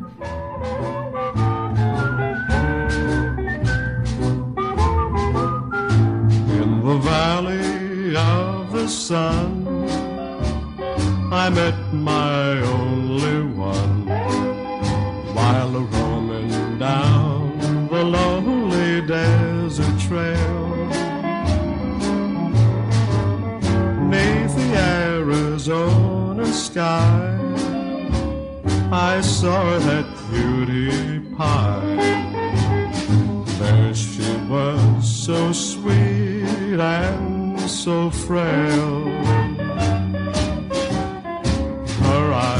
Were like the velvet stars that shone from up above. All I took was just one look. I knew that this was really love. Now my life has just begun. The two of us are one, spending all our days in the valley of the sun.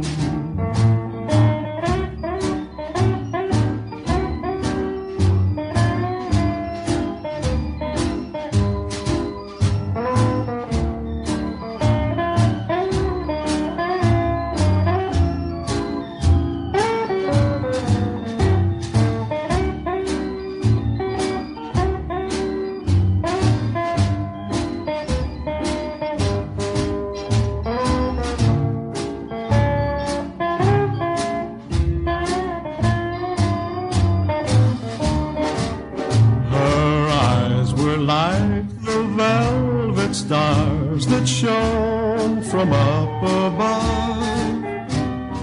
All I took was just one look. I knew that this was really love. Now my life has just begun.